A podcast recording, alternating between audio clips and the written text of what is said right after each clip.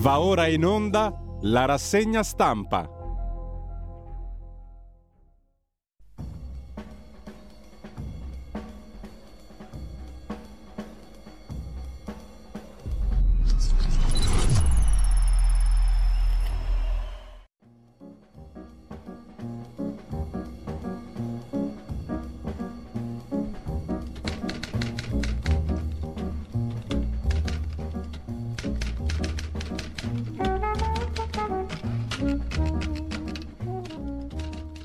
Radio Libertà, le trasmissioni tornano in diretta con la rassegna stampa di Giulio Cainarca.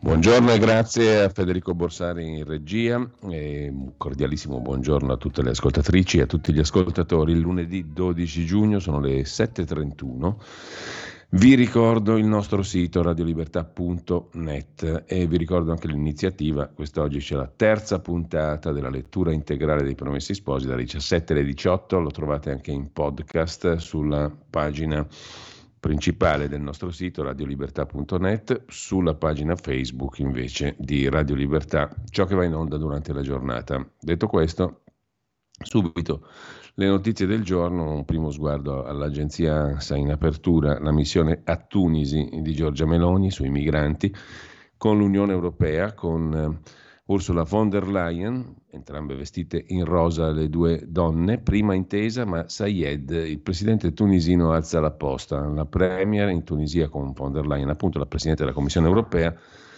la Presidente della Commissione ha detto che sono pronti 900 milioni, 150 subito, sull'unghia, ma serve l'intesa fra la Tunisia e il Fondo Monetario Internazionale. Il Presidente tunisino ha precisato che ospitare migranti in cambio di denaro è una soluzione inaccettabile. Bimba scomparsa a Firenze, l'incubo del rapimento, 1-0 all'Italia, l'Uruguay vince il Mondiale Under 20 di calcio in Argentina. E poi ancora l'addio a Giulia Tramontano e Tiago, applausi, palloncini in aria all'uscita del feretro dalla chiesa, il dolore della famiglia, le esequie in forma privata, si fa per dire, a Sant'Antimo in provincia di Napoli. Mentre sempre dall'agenzia ASA di stamani per Silvio Berlusconi le dimissioni non sono ancora prevedibili, terzo giorno di ricovero a San Raffaele per Berlusconi, Ellie Schlein riaccoglie Bersani e compagnia, articolo 1, Speranza si scioglie, eccetera, eccetera, torniamo a fare la sinistra, l'abbraccio di Bersani, con te riprendo la tessera, ha detto Bersani a Ellie Schlein. L'ex ministro della Salute Speranza parla di costruire l'alternativa con altre forze di opposizione, domani la direzione del Partito Democratico. Mentre Conte, ospite dell'ormai celeberrima masseria di Bruno Vespa in Puglia, ha detto che con il PD un'alleanza organica oggi è fuori luogo. L'ex calciatore della nazionale, capitano Cannavaro, sullo scooter a Napoli con due senza casco, tra cui una bambina, minorenne ovviamente, si scusi, dice il deputato napoletano Borrelli, perché è un esempio per tantissimi ragazzi. Kiev libera tre villaggi in Donetsk e poi Trump che annuncia corro per il 2024 per la presidenza degli Stati Uniti, anche se mi condannano, non sono mai stato incriminato in vita mia.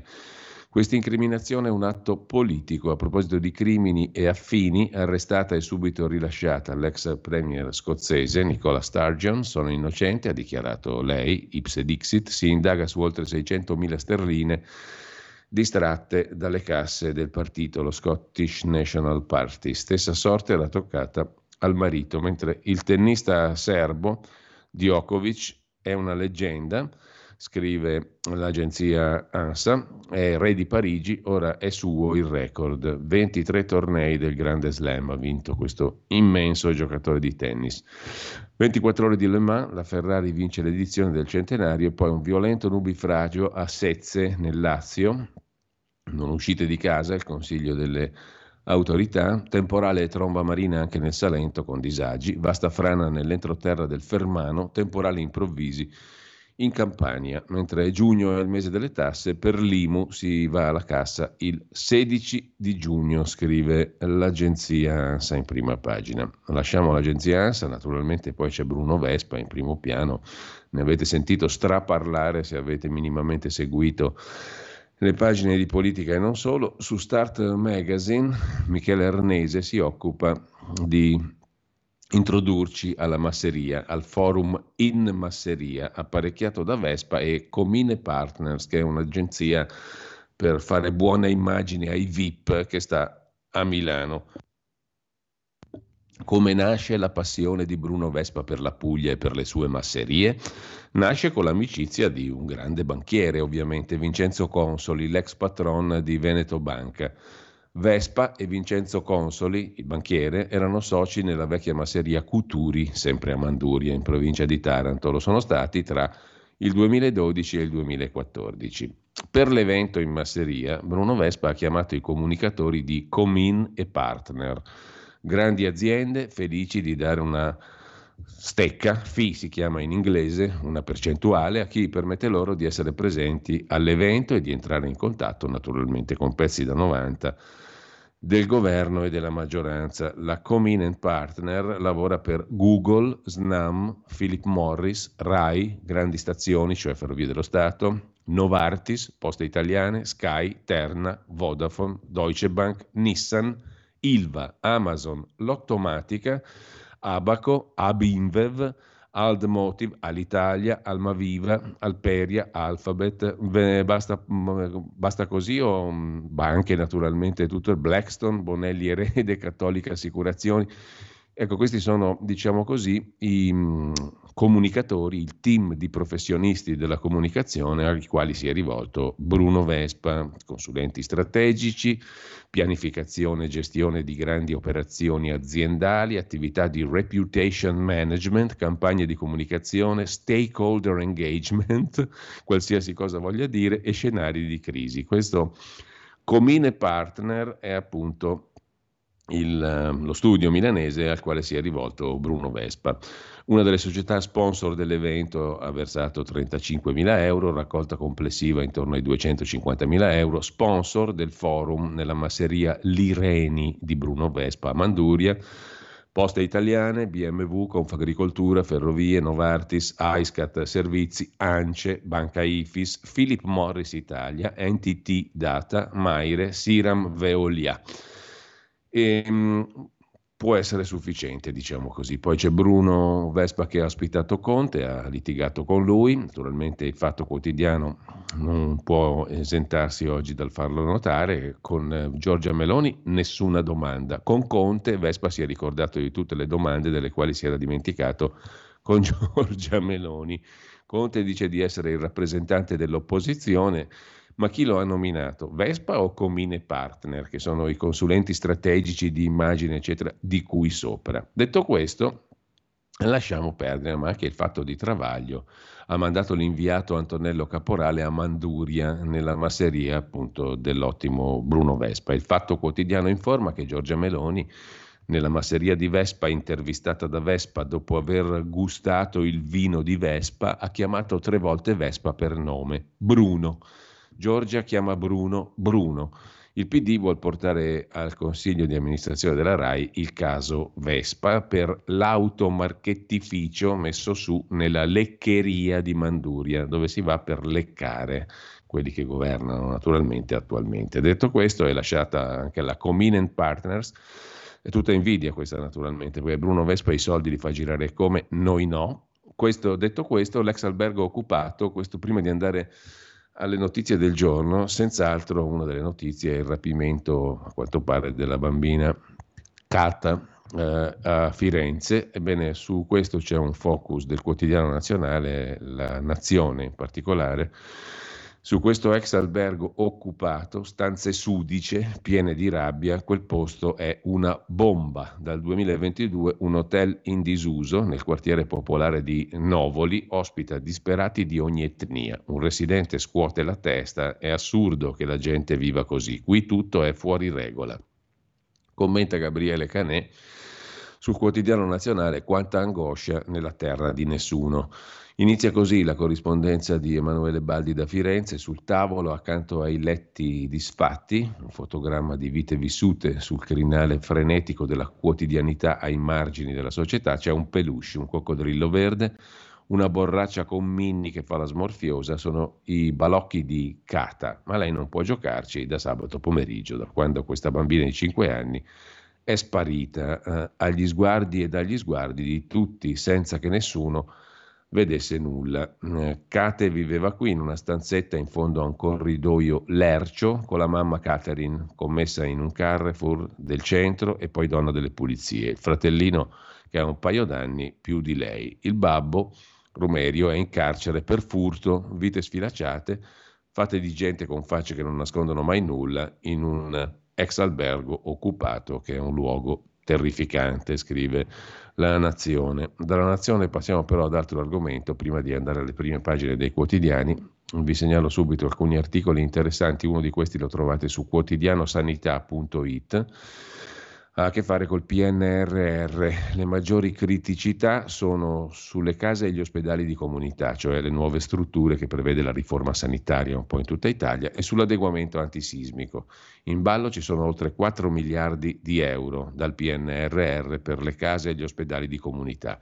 Sugli obiettivi 2023 la strada è tutta in salita. La relazione viene dal ministro Fitto, scrive Giovanni Rodriguez su quotidianosanità.it. Questi tre obiettivi, case, ospedali di comunità e loro adeguamento antisismico, sono giudicati dal governo come elementi di debolezza anche per l'aumento dei costi. È lo stesso Ministero della Salute a segnalare ritardi su quattro dei sette adempimenti che dovevano essere già soddisfatti entro il 31 marzo. Insomma, le difficoltà del PNRR in campo di sanità. Sul PNRR si sofferma anche il giorno in edizione lombarda, 2 miliardi e mezzo per cambiare le scuole lombarde. Sono oltre 3.500 i progetti grazie al piano di ripresa e resilienza, appunto il PNRR. Cantieri dalla Valtellina a Milano, appaltato quasi il 90% dei lavori. Qui sembrerebbe che le cose vadano piuttosto bene invece per la scuola lombarda con i fondi del PNRR. Mentre altro tema che poi vedremo preso dalle prime pagine dei giornali, la controffensiva ucraina. Ad analizzarla Gianandrea Gaiani, direttore di analisidifesa.it, in questo caso sulla nuova bussola quotidiana, la nuova bq.it. La controffensiva ucraina, scrive Gaiani, è cominciata male. Cinque giorni di furiosi attacchi da parte dell'Ucraina non hanno portato a grandi risultati. I russi sono stati costretti a lasciare gli avamposti e a cedere il controllo di un piccolo villaggio, ma le loro linee tengono, tengono lungo le quattro direttrici dell'attacco ucraino, particolarmente intenso a Oriekov. Controffensiva ucraina, non un granché. Sullo stesso tema, Carlo Cambi intervista oggi, pagina 13, sulla verità, Leonardo Tricarico, ex capo di Stato Maggiore dell'Aeronautica Militare, che fa un'analisi non solo bellica ma anche più ampia. In Ucraina nessuno cerca la pace. La vicenda della diga testimonia come i russi siano capaci di tutto. Una ragione in più per non metterli all'angolo e l'Europa esca dalla acquiescenza agli Stati Uniti. La controffensiva ucraina non pare risolutiva. Le mediazioni di Cina e Vaticano sono serie e in Kosovo cerchiamo di non ripetere gli errori visti in Donbass. Il Kosovo è lo specchio di cosa può succedere in Donbass, osserva il generale Tricarico.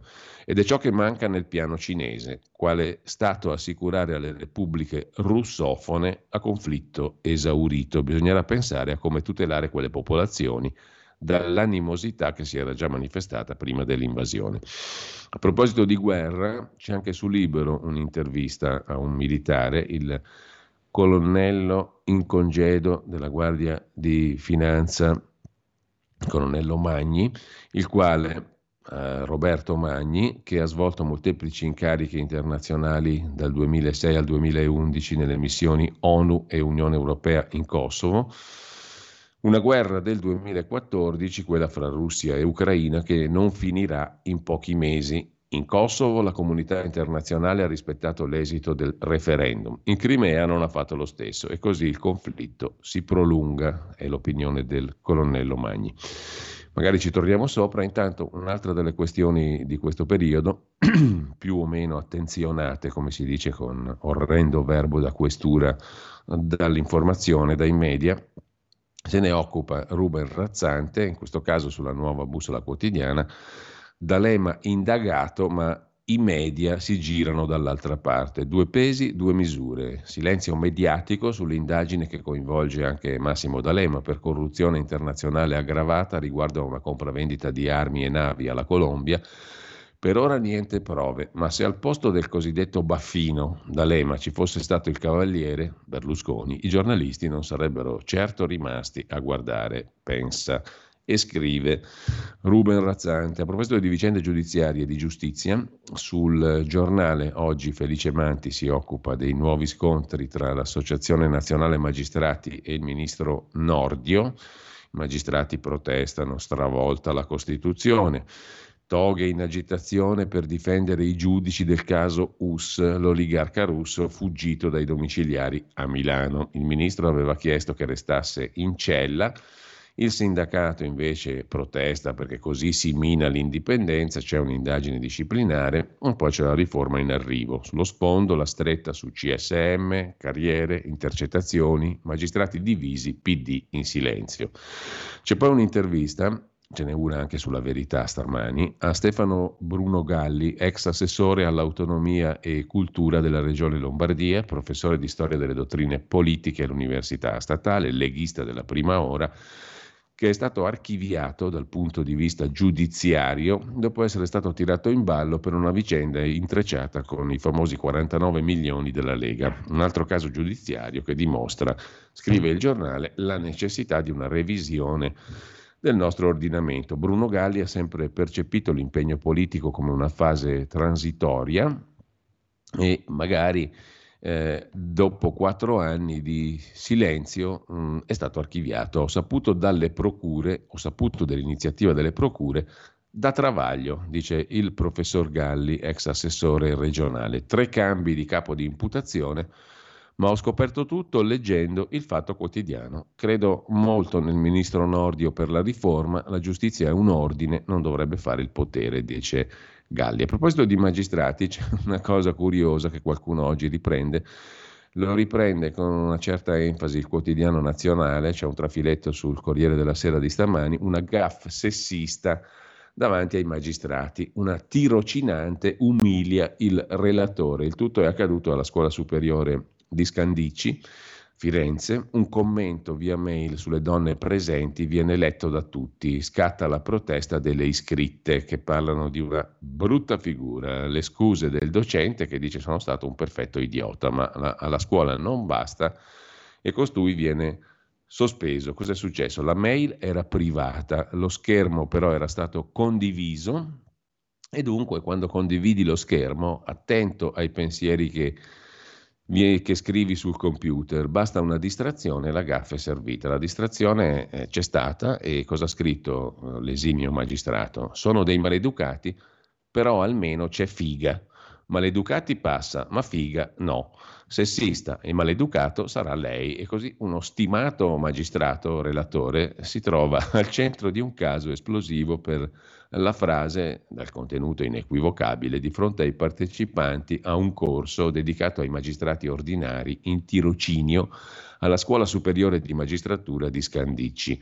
Daniele Domenicucci, referendario alla Corte di Giustizia del Lussemburgo, martedì scorso si è collegato da remoto con un collega e ha commentato l'andamento non esaltante dell'incontro con i magistrati tirocinanti. La sua lezione non riscuote grande successo, gli allievi rispondono svogliati, stanno attaccati al cellulare.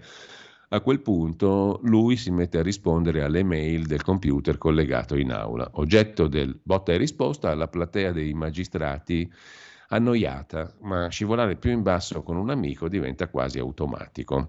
E così scrive, diciamo così, mm, che sono dei maleducati, non sono attenti, però almeno c'è figa. C'era qualche magistratessa, diciamo così, esteticamente valida secondo il relatore e lo ha scritto. Scandalo incredibile, eccetera, eccetera. Archiviato questo incredibile scandalo, c'è un'altra vicenda invece che riguarda la politica. Per la prima volta escono allo scoperto i contestatori di Renzi nel suo partito, tra questi l'ex ministra Bonetti e il deputato Marattin. Marattin che incalza Renzi, non siamo un fan club, cioè non siamo tutti fan di Matteo Renzi, dice il deputato. Maratin, che insieme appunto all'ex ministra Bonetti critica la nomina della coordinatrice Paita, che Renzi ha fatto scivolare sopra le teste di tutti. Nessun dibattito in assemblea, qualcuno forse ci vorrebbe fuori dal partito. Hanno scoperto che Renzi, come tutti i capi partito, ha una tendenza un pochino autoritaria. A proposito di capi partito, Prima di andare alle prime pagine dei quotidiani di oggi, come dicevo, andiamo a vedere anche un pezzo interessante pubblicato su Fondazione IUM a firma del professor Luca Ricolfi su Schlein appunto e Renzi. Schlein come Renzi, il fascino discreto della rottamazione a proposito di Renzi di cui abbiamo appena parlato. Che cosa abbia esattamente in testa Ellie Schlein non si è ancora capito, scrive il professor Ricolfi, fondazioneium.it. Al riguardo, cioè a riguardo di Ellie Schlein, si citano le incertezze o ambiguità sul termovalorizzatore di Roma, sull'utero in affitto, sull'invio di armi all'Ucraina. Ma se andiamo a rileggere il programma con cui Schlein ha vinto la battaglia per la segreteria del PD, una cosa risulta in modo chiaro. Non farò come Renzi, ha detto Schlein. Nella mente della neosegretaria del PD, Renzi e il renzismo sono una specie di male assoluto, se c'è una cosa che il nuovo PD non deve ripetere sono gli errori di Renzi, ha detto Schlein, che non riguarderebbero solo le scelte in materia di mercato del lavoro, il Jobs Act, ma anche le relazioni industriali, per esempio l'asse con Marchionne contro la CGL, le politiche migratorie, il memorandum Italia-Libia di Marco Minniti, per non parlare del referendum istituzionale, le riforme istituzionali. Ellie Schlein votò contro. Da questo punto di vista, osserva Ricolfi, non è esatto dire che Schlein non abbia idee chiare. Sarà stata pure incerta su alcune tematiche, green, guerra, utero in affitto, ma non si può dire che le manchi una stella polare, cioè portare il PD lontano dal renzismo. Questa è la missione. Però però c'è una cosa su cui Ellie Schlein non solo non è lontana da Renzi, ma ne ricalca le orme. Ricordate gli anni della rottamazione, la polemica con D'Alema, Bersani, Beltroni? Ricordate quanti esponenti PD furono messi da parte o indotti ad andarsene?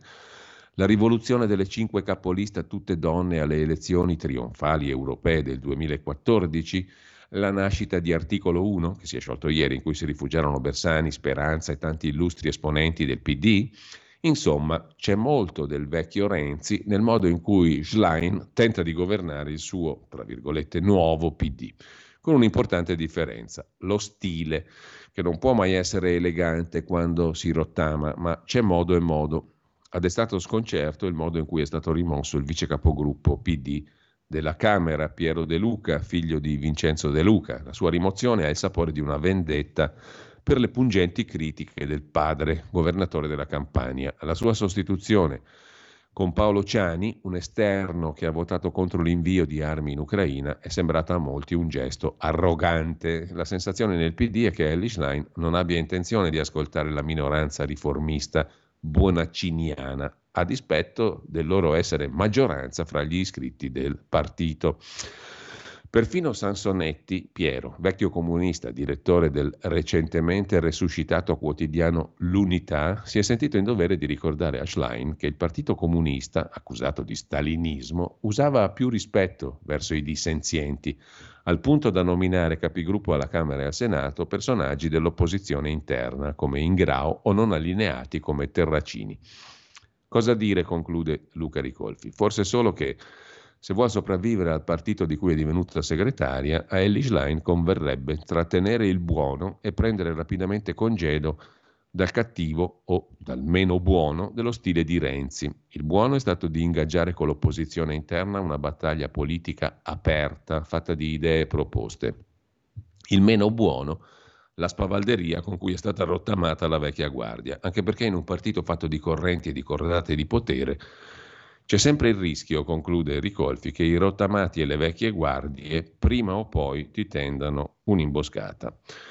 Mentre andiamo a vedere adesso le prime pagine dei quotidiani di oggi, molto velocemente, partiamo dal Corriere della Sera, l'apertura del Corriere di stamattina è sui migranti, l'intesa a metà con Tunisi, il viaggio di Giorgia Meloni e di Ursula von der Leyen ma il presidente tunisino Sayed dice io non farò la guardia di frontiera, non è che mi date soldi e io tengo qua gli immigrati, non succederà. L'intervista al ministro Lollobrigida, coinvolta l'Unione Europea, il nostro ruolo è strategico, Federico Fubini che si occupa del MES, il Fondo Salva Stati, ora può attendere, però il PNRR no. La sparizione della piccola Cata a 5 anni a Firenze dal cortile di casa, l'ipotesi del rapimento e poi in primo piano Walter Veltroni che ci presenta il compagno Johnny Dorelli. Io, Gloria Guida, L'amore, la mia vita felice, un'intervistona di due pagine in cui Johnny Dorelli si racconta niente po' di meno che a Walter Veltroni. Un tema interessante lo affronta in Ultimo Banco, la rubrica del lunedì, lo scrittore e insegnante Alessandro Davenia. Quanto sei fuori?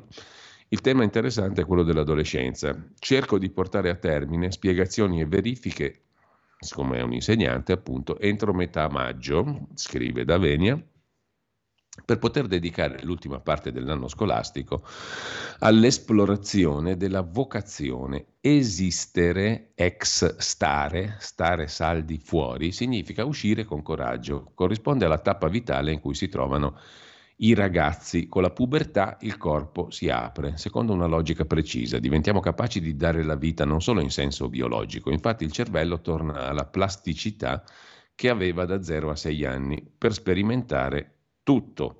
Da 6 anni alla pubertà il corpo-cervello rallenta per addestrarsi, eliminando le pratiche superflue e rafforzando quelle essenziali per rimanere in vita. È la fase del bambino competente, coincide con la scuola elementare in parte media. Cosa ha previsto invece la natura per il corpo-cervello adolescente, più o meno fino a 20 anni? Un'energia, la chiamo erotica ed eroica, che ha lo scopo di trovare il coraggio di uscire di casa per farne una propria, esistere per l'appunto. Un'educazione rispettosa della biologia e della biografia umane, strutturatesi così in millenni, non può sterilizzare questo slancio obbligando l'adolescente a restare un bambino competente, quindi sottomesso, non incoraggiato a esistere in proprio, cioè uscire, andarsene di casa, farne una lui, generare nuova vita. E allora come supportare un'energia ridotta spesso a ribellione adolescenziale, quando invece è la sana crescita di un essere autonomo che vuole essere sempre più vivo? Non è male la domanda alla quale Cercherà poi di dare risposta a pagina 31, se avanza tempo lo vediamo, Alessandro Daveni. Insomma, l'adolescenza non è solo una fase nella quale uno è un cretino e fuori di testa, è anche una fase nella quale tradizionalmente, storicamente, così bio, biologicamente, si siamo strutturati così in millenni, si va fuori, cioè si tenta di uscire, andarsene di casa, generare nuova vita, farne una propria. Bisogna anche essere all'altezza da parte degli adolescenti del compito, non solo degli adulti. Comunque il tema è interessante. Andiamo però a vedere il fatto quotidiano. Prima pagina dedicata alla Tunisia che respinge Giorgia Meloni e Ursula von der Leyen. Il tiranno tunisino, il vecchio Sayed, dà lezioni di umanità perché ha definito immorali i centri di detenzione in cambio di soldi. Il presidente dittatore della Tunisia smonta l'ottimismo delle due leader, cioè Meloni e von der Leyen, alza il prezzo e rifiuta lo scambio finanziamenti europei in cambio di fare la guardia sui migranti per i paesi europei. Non lo farò. Peraltro i finanziamenti europei sono per ora fermi al Fondo Monetario. Intanto, fatto economico di oggi si occupa di Pirelli, l'ultima battaglia di Tronchetti Provera contro i cinesi. Da anni il manager comanda e possiede solo il 5% dell'azienda. Ora la Cina non ci sta più. Uno scontro anche mediatico che riguarda il messaggero. Il Fatto Quotidiano poi mette in primo piano, sopra la testata, la vicenda dei contestatori di Renzi all'interno del suo partito Italia Viva. Dopo quella con Calenda e Rissa dentro Italia Viva, l'ex ministra Bonetti e il deputato Marattin accusano Renzi di avere deciso da solo di nominare Raffaella Paita, già assessore in Liguria, coordinatrice. Scopriranno poi che nel 2016 Renzi non si è ritirato come aveva promesso di fare, come aveva promesso anche Veltroni di andare in Africa, tante promesse hanno fatto costoro, ma sono sempre lì. La rete pacifista dà il via alla mobilitazione, una settimana mondiale per i negoziati di pace, poi Conte, inteso come Giuseppe Conte, che punge Bruno, inteso come Vespa, e l'intervista si fa zuffa su economia e guerra. Tornano le domande dimenticate da Bruno Vespa con Giorgia Meloni. Le ha fatte a Giuseppe Conte, il coraggioso Vespa. Mentre sulle polveri ultrafini stasera ci sarà report su Rai 3, le regioni complici, niente controlli. Il Brasile di Lula che torna centrale fra la Cina e la Russia. Il super bonus 110% è servito, dopo il lockdown ha rilanciato il prodotto interno lordo. Un'intervista ad Antonia De Mita, figlia di Ciriaco De Mita, raccomandata mai, solo attacchi per colpire papà. Ce n'è anche per Fascina, eh, intesa come la non moglie di Marta Antonia Fascina di Silvio Berlusconi, un soldato nel metaverso di Berlusconi. Pino Corrias se ne occupa. Lasciamo il fatto, andiamo al giornale. La sinistra sfascia metropoli è il titolo d'apertura. Il giornale fa una comparazione tra Milano e Roma. KO tutte e due le città. Amministrazioni rosse sommerse dalle emergenze. In Lombardia universitari sotto scorta per le troppe violenze subite e Gualtieri, sindaco di Roma, si arrende ai rifiuti. A pagina 7 c'è una paginata appunto dedicata alle due città. Messe male perché governate dalla sinistra, sentenzia il giornale e mm, intanto l'Associazione Nazionale Magistrati ancora contro Nordio, l'abbiamo visto prima. L'appello di Papa Francesco al Partito Popolare Europeo, state uniti sui valori etici e sociali e con questo lasciamo la prima pagina del giornale, uno sguardo anche al quotidiano nazionale. Giorno Nazione, resto del Carlino che apre sui migranti, la prima intesa con eh, la Tunisia, anche il mattino apre su questo, il mattino di Napoli, il tempo di Roma pure, emergenza sbarchi, Meloni detta il piano Tunisia, vedremo quanto sarà efficace, e Speranza scioglie articolo 1 e torna con i suoi nel PD di Ellis Line. Fa ironia Osho sul fatto che sono in quattro gatti. Dovrei fare una cena di fine partito, dice Speranza nella foto vignetta di Osho sul tempo di Roma. Dovrei fare una cena con gli iscritti. Avete un tavolo da quattro per stasera? L'ammiraglio Cavo Dragone racconta al tempo di Roma come è stata liberata la nave al largo di Napoli, assaltata dai migranti, e poi il nodo giustizia, Nordio, i magistrati, di nuovo ai ferri corti. Ah, notizia romana, si pagherà 5 euro per entrare nel museo più visitato d'Italia, il Pantheon. Dal primo luglio il tempio, fatto costruire da Agrippa, sarà a pagamento, non per i residenti romani.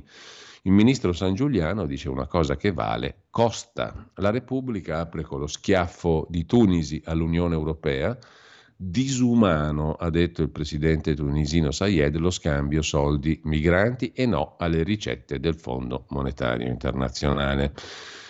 Il bluff dei rimpatri, pochi costosissimi, ecco perché non avvengono, scrive Repubblica.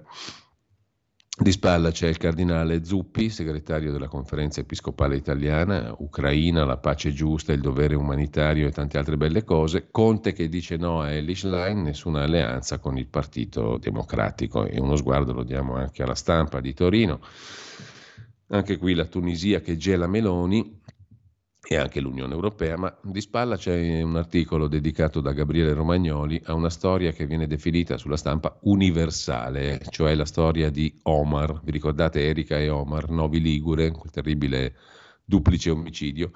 L'enigma di Omar tra accuse di violenza, pregiudizi, paure e l'ombra di Erika. È una storia universale quella di Omar Favaro, secondo Gabriele Romagnoli, Può sembrare paradossale non considerare un'eccezione il caso di un ragazzo che uccise a 17 anni e 22 anni dopo, libero da 13, viene accusato di violenze contro la ex moglie. Eppure ci sono elementi che riguardano tutti, il marchio del passato, il rapporto col perdono, la redenzione, la fiducia nei tempi e modi della giustizia, forse anche, lo dovranno chiarire i giudici, il richiamo del male che sa essere banale soltanto nella sua coazione a ripetere. Omar è stata una delle figure oscure all'alba del nuovo millennio. Sette mesi prima dell'attacco alle Torri Gemelle apparve sulla scena. E poi, più in generale, qui forse sta l'interesse anche pubblico della vicenda, quanto il carcere serva a rieducare, giusto appunto. Il MES, l'Italia deve onorare l'impegno, scrive Veronica De Romanis, moglie di un già componente della Banca Centrale Europea, ortodossissima. Dobbiamo approvarlo. Perfino Federico Fubini dice no sul giornale, ma secondo l'economista De Romanis il MES, il Fondo Salva Stati, va approvato al volo.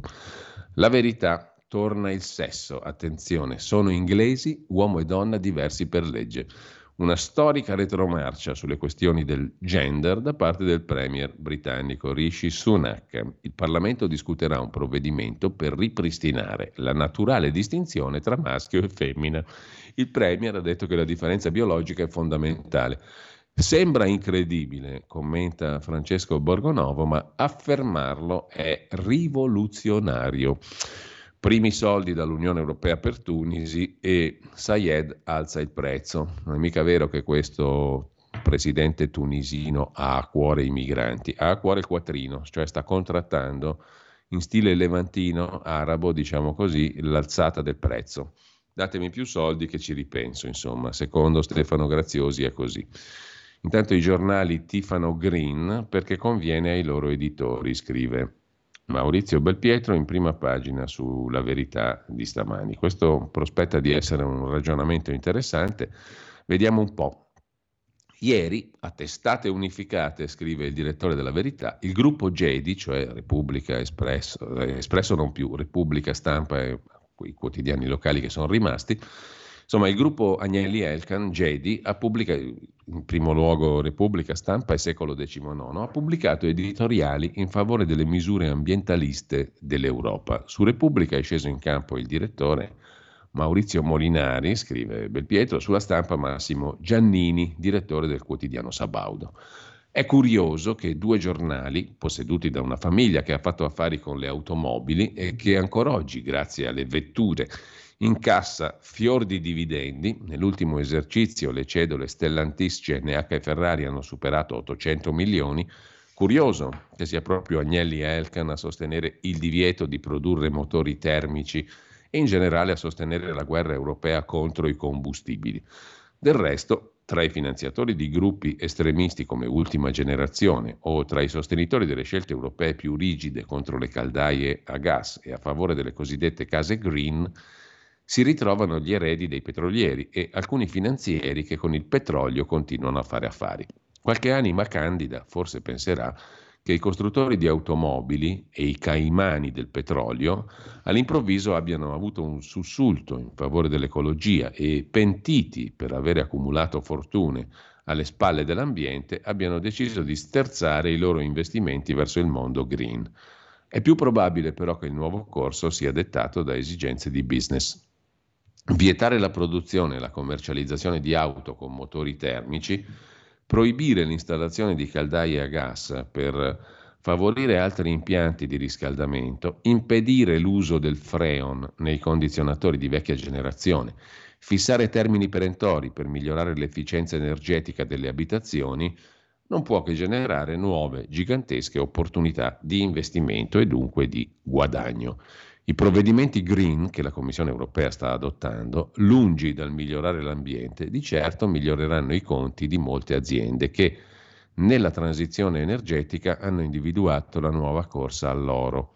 Sì, per l'industria e per la finanza, scrive Belpietro, non c'è niente di meglio che introdurre nuove regole che impongano ai consumatori di cambiare le proprie abitudini e le proprie spese. Vietare la circolazione di auto vecchie costringe chi ha bisogno di un mezzo per muoversi in città a sostituirlo con uno nuovo, anche se la vettura precedente era ancora in grado di funzionare egregiamente. Lo stesso dicasi di un condizionatore o di una caldaia. Dichiarare fuori legge un'abitazione, perché ecologicamente poco efficiente, spinge i proprietari a eseguire le opere necessarie per evitare che l'immobile perda valore. Se come sta accadendo in alcuni paesi le banche privilegiano le case green, evitando di finanziare quelle più vecchie con consumi energetici elevati, è evidente che il mercato indurrà a investire per migliorare gli standard degli alloggi. Risultato, grazie a soldi pubblici o denaro privato, i grandi gruppi potranno attivare non una transizione energetica, ma una riconversione industriale. Se l'impatto sull'ambiente sarà minimo, I provvedimenti voluti dall'Europa e applauditi dai media di proprietà di petrolieri e costruttori di auto avranno impatti importanti sui bilanci delle loro aziende. Insomma, conclude il direttore della Verità, la transizione ecologica sarà una gran transizione di risorse dai portafogli di milioni di famiglie ai portafogli di poche famiglie. Perciò giornali e politici progressisti sono in allarme si sono inventati i negazionisti dell'ambiente. Accusare chi dubita che mettere fuori legge un'auto a motore serva a migliorare il pianeta è un modo per sostenere che qualsiasi obiezione alle misure green sia antiscientifica, antistorica. In realtà in gioco non ci sono il pianeta e l'ambiente, ma solo i grandi affari per i soliti noti, scrive il direttore della Verità. Sempre dalla Verità, primo piano, c'è anche un'intervista a Massimo Cacciari che pena la sinistra pro utero in affitto, è l'inferno in terra, la maternità, dice il filosofo ed ex sindaco di Venezia, non può essere un lavoro e il bimbo non è una merce. Come fa chi va al Gay Pride a non pensarci? E sulle europee è possibile l'estinzione completa dei socialisti. Una paginata sulla verità è dedicata a firma di, Gian, di Giuliano Guzzo, chiedo scusa, alla legge sull'interruzione di gravidanza che ha compiuto 45 anni per sostenerla i promotori sfruttarono bufale sul numero di aborti clandestini sulle vittime degli interventi compiuti abusivamente. Dopo quasi mezzo secolo il vizietto di raccontare bugie non è sparito. Tra i bersagli principali dei pro-choice ci sono gli obiettori di coscienza, scrive la verità. Infine, l'arresto e il rilascio di Nicola Sturgeon, l'ex prima ministra scozzese, arrestata e rilasciata l'iconcina progressista, titola La verità che lasciamo per andare a vedere anche l'ultima prima pagina, quella di Libero, anzi non l'ultima, vediamo anche il sole 24 ore, poi Italia Oggi 7.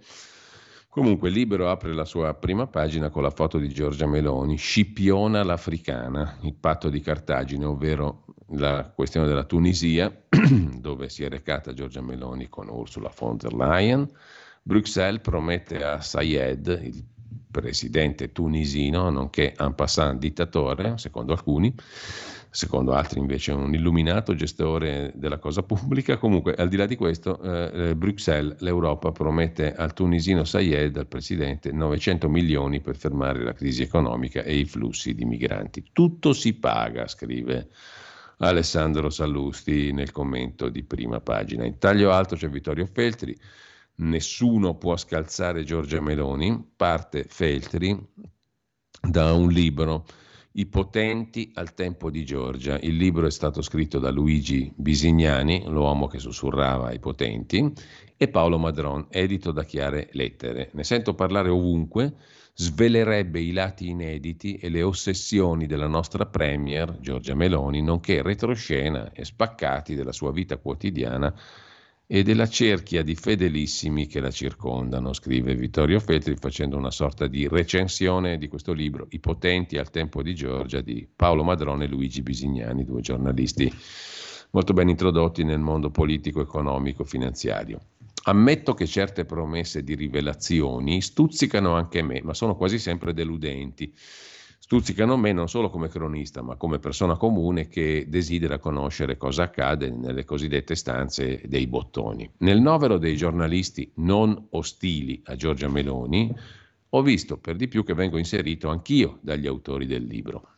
Ho apprezzato questa ironia. Del resto non è un segreto, scrive Feltri, che i miei rapporti con Giorgia siano stretti, ma è stato candidato a destra e a manca anche Vittorio Feltri. Comunque sono anche rapporti affettuosi, scrive Feltri, da ben prima che ella fosse nominata primo ministro, da quando era considerata inoffensiva, una poveraccia con un partitino al 2%, che poteva sognare il 4 o il 5, una reietta, insulsa. Io in Giorgia Meloni invece ho scorto di più, non l'innocua donnina con la passione politica assimilabile a quella per il lavoro a maglia, o la fascistella che non è troppo di destra e troppo romanaccia per rivestire ruoli apicali, come la reputavano a destra e a sinistra, con un certo snobismo. In Giorgia Meloni, scrive Vittorio Feltri, ho annusato il suo eccezionale carisma, la sua tenacia, la sua determinazione, quella onestà che le ha imposto in diverse circostanze di mantenere fede al patto con gli elettori quando sarebbe stato molto più facile e comodo trasgredirlo, non tenerne conto, calpestarlo, cosa che hanno fatto tutti gli altri, inclusi i suoi alleati, pagando poi un prezzo altissimo in termini di consenso. Dopo lustri di governi tecnici e di giochi di palazzo, scrive ancora Feltri, Vittorio Feltri, Giorgia Meloni ci ha dimostrato, ed è un grandissimo merito, che a trionfare in uno Stato di diritto, in una Repubblica dove il popolo è definito sovrano, alla fine è il principio democratico. Il vero potere deriva da questo, dall'investitura data dal basso, dai cittadini, dagli elettori. Chi lo ha sottovalutato è caduto. Tutto il potere di Giorgia si basa sull'amore, sulla fiducia che gli italiani nutrono nei suoi confronti, scrive Vittorio Feltri in versione innamoratissimo di Giorgia. Quindi Giorgia è l'unica che possa danneggiare il suo stesso potere, nessun altro può strapparglielo. Sono convinto che Meloni sia ben cosciente di tutto ciò e che questa sia la sua paura, non già quella di perdere potere e consenso, bensì quella di deludere chi crede in lei. Di recente mi pare che lo abbia pure rivelato ella stessa in un'intervista. Quando si hanno le mani in pasta è difficile accontentare tutti e non scontentare nessuno. Tuttavia non vi è alcun dubbio che quei valori che hanno orientato le scelte di Meloni prima della nascita del governo Meloni continueranno a guidarla e questo ci rassicura e ci basta. È un feltri fluviale quello di oggi, di solito è bello stringato, oggi invece eh, fluviale negli elogi a Giorgia Meloni. Bisignani, uno degli autori del libro da cui siamo partiti, Luigi Bisignani, Paolo Madron, I potenti al tempo di Giorgia, individua il tallone d'Achille di Giorgia Meloni, anzi i talloni, i punti deboli, e sembra in qualche maniera voler metterla in guardia, come fece con l'allora Premier Matteo Renzi in un altro libro intitolato L'uomo che sussurra i potenti, quando consigliò a Renzi di abbandonare il proprio ego se intenzionato a durare a Palazzo Chigi. Renzi non colse il monito e sappiamo come andò a finire. Ecco perché attribuisco a Bisignani una incontestabile attendibilità. Ebbene, Bisignani oggi sostiene che Giorgia Meloni ha sviluppato una specie di malsana e perniciosa mania nei confronti dei servizi segreti, o meglio, delle note della nostra intelligence, perché sarebbe affetta da una specie di sfiducia cronica e universale verso tutti, amici e nemici, unita alla tendenza a non sentirsi mai all'altezza, forse perché una donna deve sempre dare prova di valere più di un uomo. Si dice anche che Giorgia Meloni riesca a fidarsi solamente di sé. E aggiungerei, scrive Vittorio Feltri, come tutte le persone che arrivano a raggiungere con le sole proprie forze determinati traguardi. Ascoltano tutti, ma fanno di testa loro perché nella vita hanno imparato a contare solamente su se stessi. Il fatto che abbia fondato un partito ramificato, portandolo a essere il primo in Italia, smentisce in larga parte la diceria che sia incapace di avere fiducia negli altri. Di molti si è fidata e si fida. Ritengo che sia fisiologico del potere essere diffidenti, quindi non ci vedrei una patologia o una fissazione, ammesso che Giorgia, la quale non sta mai ferma, scrive Feltri, abbia il tempo di leggere con interesse codeste note riservatissime. Mi sia concesso di dubitarne. Bisignani scrive che a far fuori Giorgia Meloni potrebbe essere ella stessa, rinunciando al potere per sfinimento, perché non in grado di sostenerne il peso, essendo donna e madre. Insomma, il tallone d'Achille di Giorgia, come nel caso Renzi, è Giorgia stessa, non per la presunzione e l'ego spropositato come nel caso di Renzi, bensì per il senso di colpa nei confronti della figlia Ginevra, dalla quale è, a stare, è costretta a stare lontana per i serrati impegni e le responsabilità istituzionali. Altre donne di potere si sono dimesse e ritirate per l'inconciliabilità dei doveri privati con quelli pubblici. Bisignani dichiara che non si stupirebbe se Giorgia Meloni facesse la stessa cosa. In caso contrario, egli prevede che Giorgia possa seguitare a stare al timone per un altro decennio circa. Chissà, conclude a questo punto Vittorio Feltri, probabilmente in tanti ne auspicano il crollo fisico, emotivo e politico, perché quella Giorgia Meloni che Berlusconi mesi addietro, in un moto di rabbia, ha definito supponente, prepotente, arrogante e offensiva, prendendo appunti su un foglietto, cioè scrivendo questi aggettivi, come tutte le signore che non si fanno mettere i piedi in testa vengono definite, suscita insofferenza in coloro che non possono controllarla o che semplicemente vorrebbero essere al posto suo e al suo posto, che poi è la stessa cosa. Comunque questa è la conclusione del, dell'analisi di Vittorio Feltri. In sintesi, non c'è nessuno che possa scalzare Giorgia Meloni. Per Bisignani e Madron solo lei stessa potrebbe farsi fuori, perché donna e madre, ma il suo potere deriva dai cittadini e nessuno può strapparglielo. Insomma, non me toccate Giorgia Meloni, in estrema sintesi. Tornando alla prima pagina di Libero, i figli di Berlinguer dicono a Piero Sansonetti di smetterla come direttore della rinata unità di usare il padre, cioè appunto Enrico Berlinguer, i quattro figli di Enrico Berlinguer hanno fatto un appello a Piero Sansonetti di smetterla di usare Berlinguer, basta usarlo, insomma non c'è più niente a che fare sta unità con la vecchia unità di Berlinguer. Pietro Senaldi invece intervista in prima pagina su Libero l'economista Rigo Sadun, la Cina è la vera malata ma occhio ai conti in Italia, stato esponente di primo piano del Fondo Monetario, Un'altra intervista è quella al ministro Lollo Brigida, anche in Europa serve il modello di Giorgia Meloni. A centro pagina, terza intervista politica di politica interna, la democratica Quarta Pelle, compagna dell'ex ministro socialista e delfino di Craxi Martelli, PD al governo per anni senza idee, è tempo di guardare in faccia la realtà. Serve pluralismo, non insistiamo col bilancino delle correnti. E poi De Luca Schlein eh, e mh, mm, una domanda. Chi capisce il vocabolario della sinistra, mal territorio, cis, etero, parole strane, insomma. Con questo lasciamo anche la prima pagina di Libero, andiamo a vedere il Sole 24 ore del lunedì. Come tutti i lunedì ci sono alcune, mh, mm, alcuni approfondimenti, alcune inchieste, in questo caso il focus è sui tribunali, quali sono le parti del paese e i tribunali che vanno più veloci. Le cause civili più veloci le troviamo ad Aosta e a Ferrara. Al sud i tempi sono più lenti. Nel 2022 la durata è diminuita del 4,2% del 19 per i procedimenti civili, ma un quinto delle sedi impiega oltre il 10% in più dei tempi rispetto al 19. Soltanto 5 uffici per ora sono in linea inoltre con i parametri previsti dal PNRR. Non è una novità l'esito di questa ennesima inchiesta sulla velocità dei tribunali in Italia.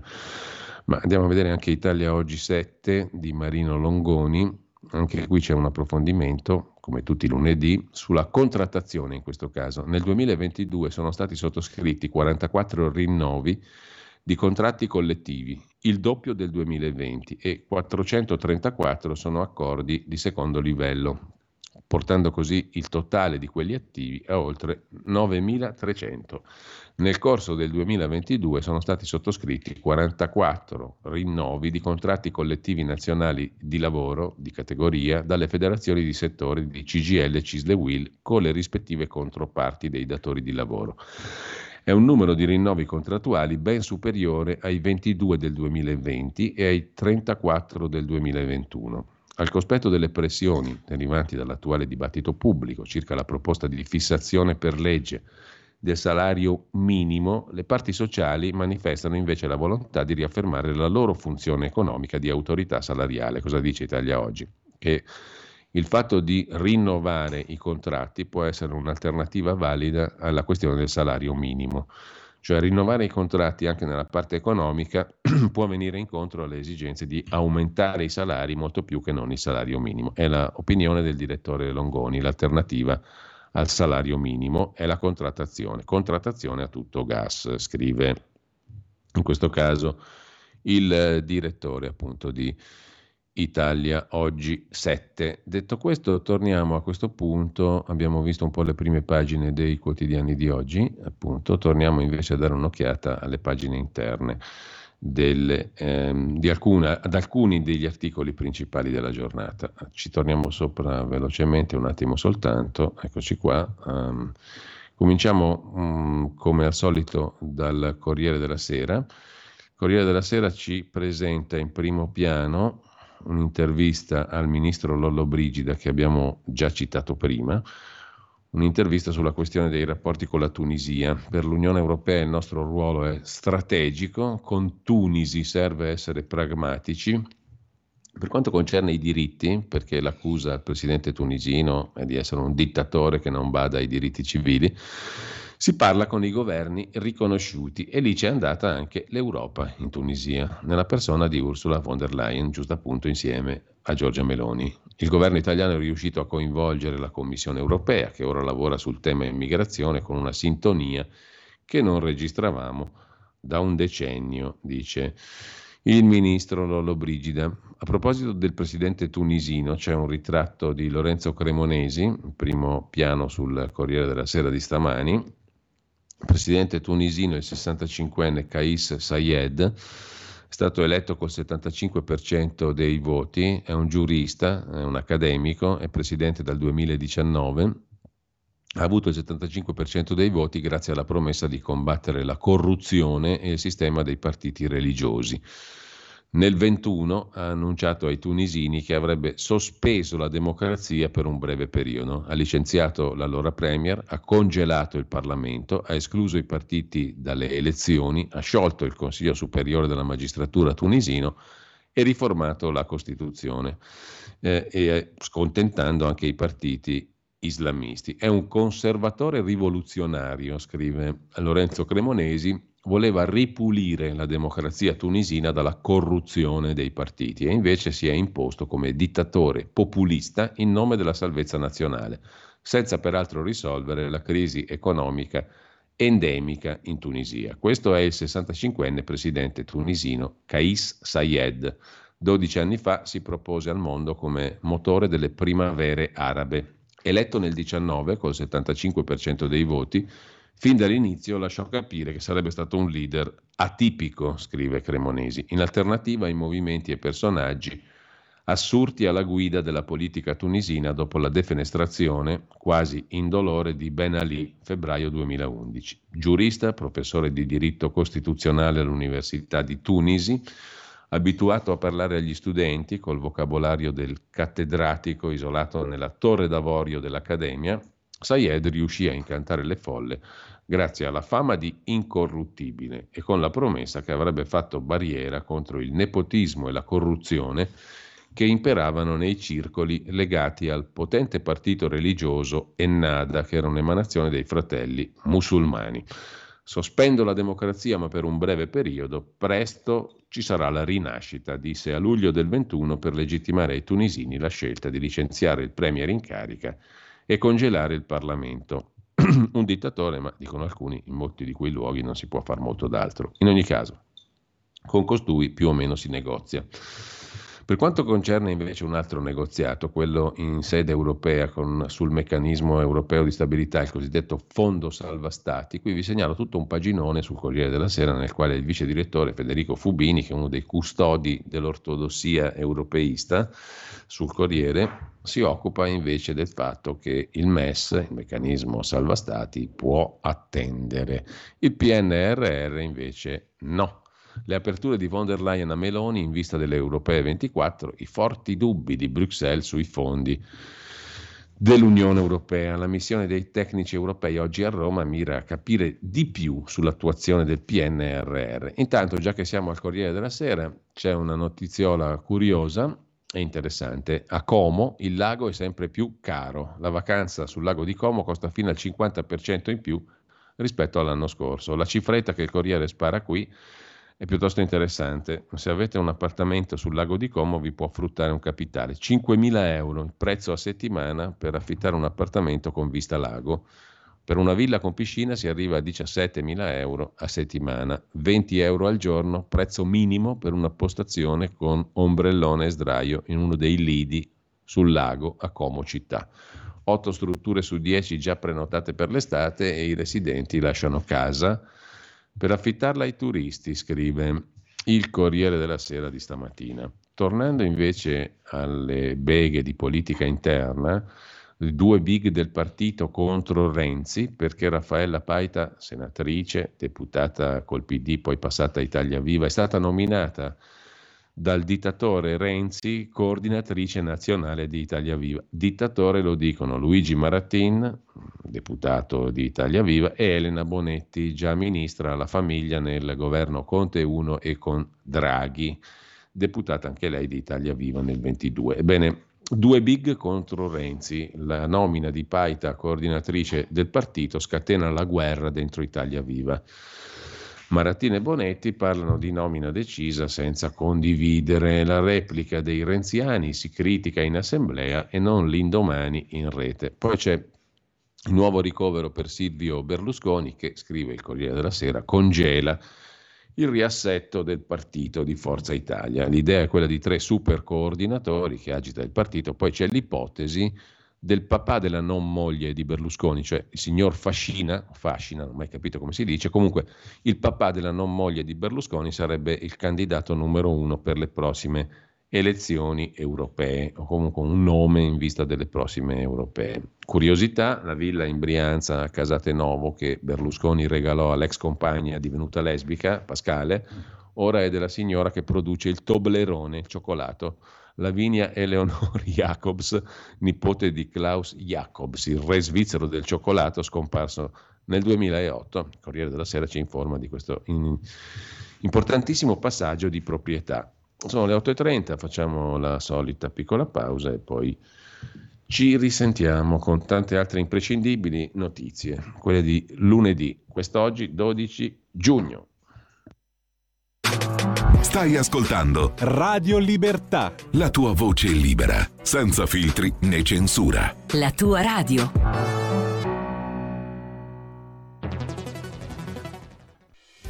Quotidiano di Sicilia, il quotidiano d'Italia, l'informazione che ribalta i luoghi comuni, una vera visione dei fatti, l'Italia vista da sud. Ogni siciliano che vive in Italia e nel mondo è una risorsa, è protagonista della crescita della nostra nazione Dai forza alla crescita della nostra isola, abbonandoti al QDS digitale più archivio a soli 99 euro annui. Quotidiano di Sicilia, il quotidiano d'Italia, una scelta di valore.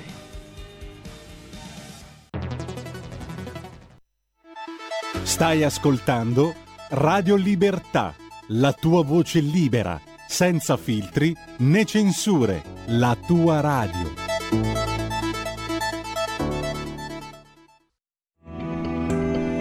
Il meteo.it presenta le previsioni del giorno. Inizio di settimana ancora all'insegna di una spiccata instabilità su una buona fetta del nostro paese, temperature stazionarie dal sapore estivo.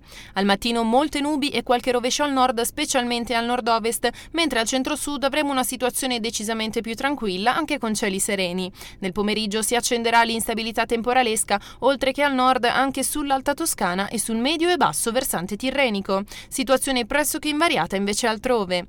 Per ora è tutto da ilmeteo.it, dove il fa fa la differenza. Dettagli maggiori sulla nostra app. Una buona giornata e un buon inizio settimana da Alessandra Tropiano.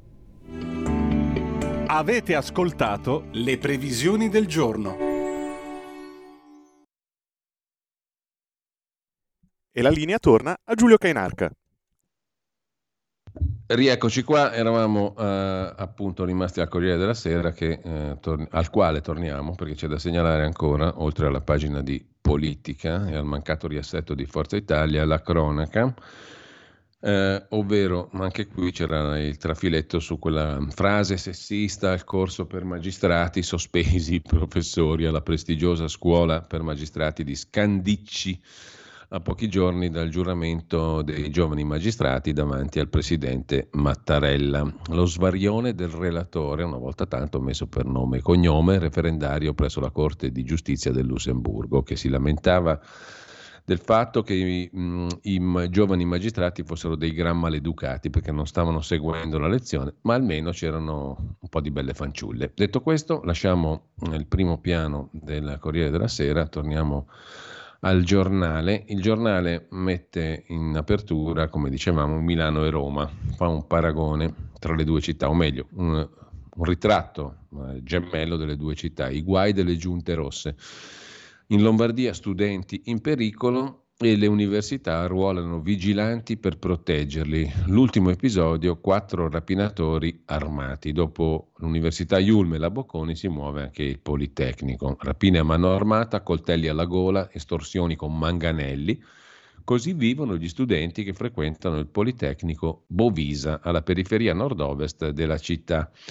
Vorrei, come tutti i miei compagni, scriveva uno studente iscritto al corso di Automation and Control Engineering a maggio, in una lettera aperta, vorrei, come tutti i compagni, poter lasciare questi spazi a qualunque ora senza temere per la mia vita. Tengo a sottolineare che il termine rapina e l'espressione temere per la propria vita non sono utilizzati in modo improprio, perché qui le aggressioni avvengono effettivamente con manganelli o coltelli alla gola. Una soluzione è indispensabile. L'ultimo episodio, un'aggressione da parte di quattro persone armate di coltello. Hanno costretto un ragazzo a consegnare il denaro bloccandolo per dieci minuti mentre aggredivano altri passanti. Il 3 maggio due nuovi episodi prima delle ore 20. Con l'aumento delle aggressioni tutte le università si sono attivate. Il Politecnico ha deciso di attivare un servizio di scorta sperimentale negli orari serali per accompagnare gli studenti dal campus alla stazione di Villa Pizzone, che dista meno di 200 metri, e viceversa.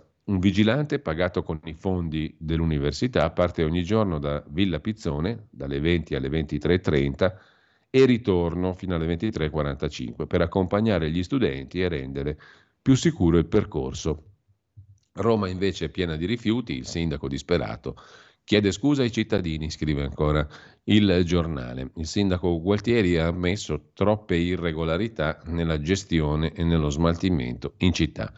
Sull'emergenza rifiuti nella capitale arriva il mea culpa del sindaco, scrive il giornale. Mm, dal giornale poi una notizia, diciamo così, curiosa, Soros inteso come George Soros, 92enne finanziere al centro di tanti ragionamenti complottistici, cede l'impero al figlio Alexander, il quale dice sono più politico di mio padre. Lascerà il controllo dei fondi da 25 miliardi di dollari al rampollo di casa che seguirà in tutto le sue orme. C'è da aspettarsi, scrive il giornale con Francesco De Remigis, che il nome Soros continuerà a risuonare a lungo e a influenzare la politica e l'informazione più di quanto non sia accaduto finora. Quasi certamente l'eco di un nome, abituato ad agire dietro le quinte dei partiti e della finanza, diventerà più esplicito. Secondo il Wall Street Journal, L'uomo più detestato da conservatori e nazionalisti del mondo occidentale, George Soros, cederà il controllo dei suoi fondi azionari da 25 miliardi di dollari al figlio Alexander.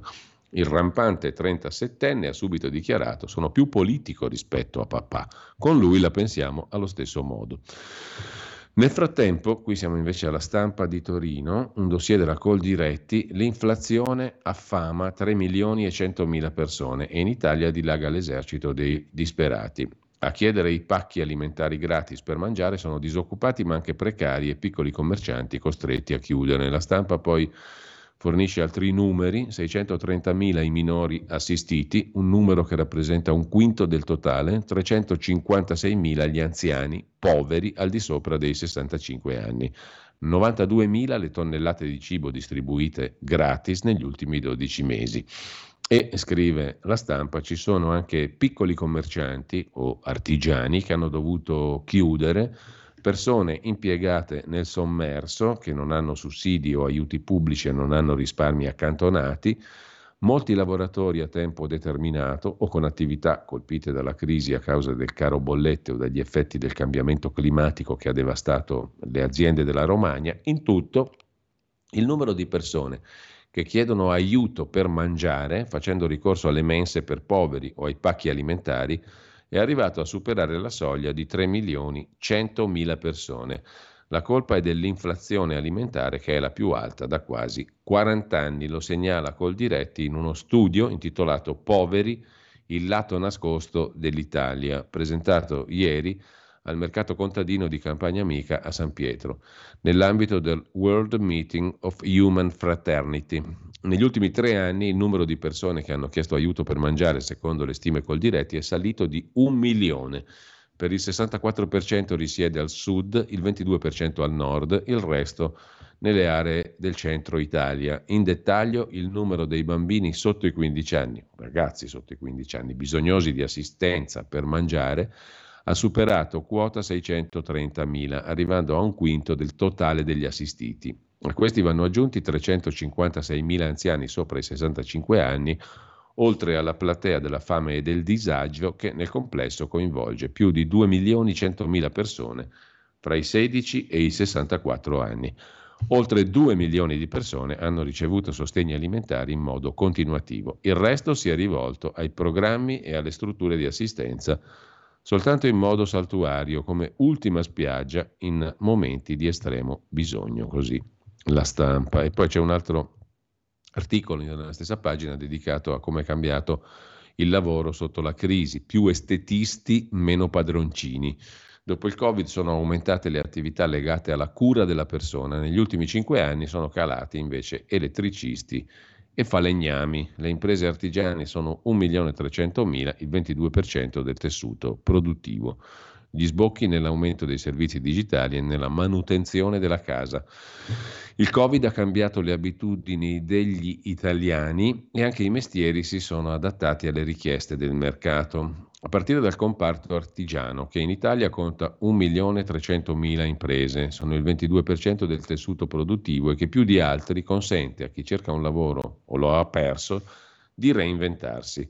Negli ultimi cinque anni, secondo Union Camere Infocamere, sono le attività legate alla cura della persona, manutenzione della casa, mobilità, cura del verde, servizi digitali ad aver offerto i maggiori sbocchi di lavoro. Di contro si è ridotta notevolmente la platea dei trasportatori in proprio, i cosiddetti padroncini, degli elettricisti, dei falegnami, dei servizi di lavanderia, dei panettieri e degli idraulici. Il mestiere che ha fatto segnare l'espansione più consistente, 8.802 imprese in più negli ultimi cinque anni, quello degli estetisti, in cui sono inclusi tatuatori e nail shop i centri di ricostruzione e decorazione unghie, che sono spuntati un po' ovunque come funghi, tutti gestiti principalmente da cinesi.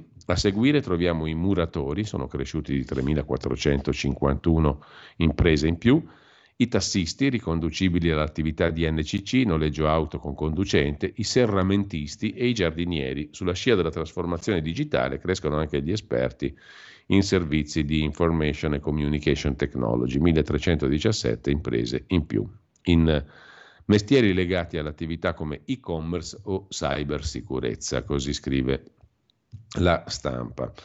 Dalla stampa, per tornare invece alla pagina di politica, c'è da segnalare un'intervista all'ex ministro della salute Roberto Speranza, uno dei leader di Articolo 1, il quale torna al PD e fa un appello ai cattolici, non andate via, soltanto uniti si può battere la destra. Il problema non era Renzi, dice Speranza, ma l'assenza di risposte alla crisi. Conte capirà che un fronte alternativo non può andare in ordine sparso, ma deve essere compatto, dice il ministro Speranza che ritorna all'ovile del PD. Ha traghettato i compagni di articolo 1 dentro il PD, si spoglia del ruolo di segretario e dice entro in punta di piedi nel nuovo PD senza chiedere nulla. Ha riportato la sinistra in una fabbrica, la ex Whirlpool, e ha reso omaggio a Guglielmo Epifani proiettando un video del suo ultimo discorso con la voce strozzata proprio in quella fabbrica. Dopo sei anni il ritorno a casa di Speranza.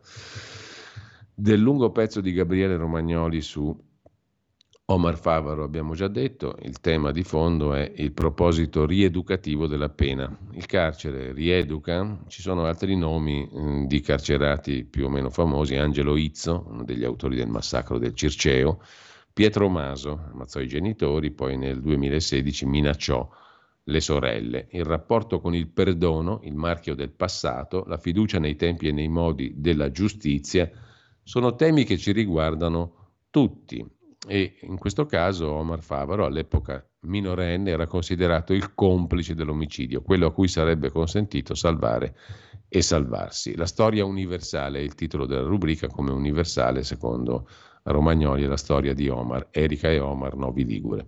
Tornando invece all'economia, vi segnalo un altro articolo di Fabrizio Goria in pagina economica della stampa di oggi, banche e assicurazioni L'intelligenza artificiale sta tagliando i posti di lavoro. Il settore finanziario sarà tra i più colpiti dall'avvento dei nuovi algoritmi. 66% sono le ore lavorate nel comparto bancario che verranno invece sostituite e toccate dall'automazione.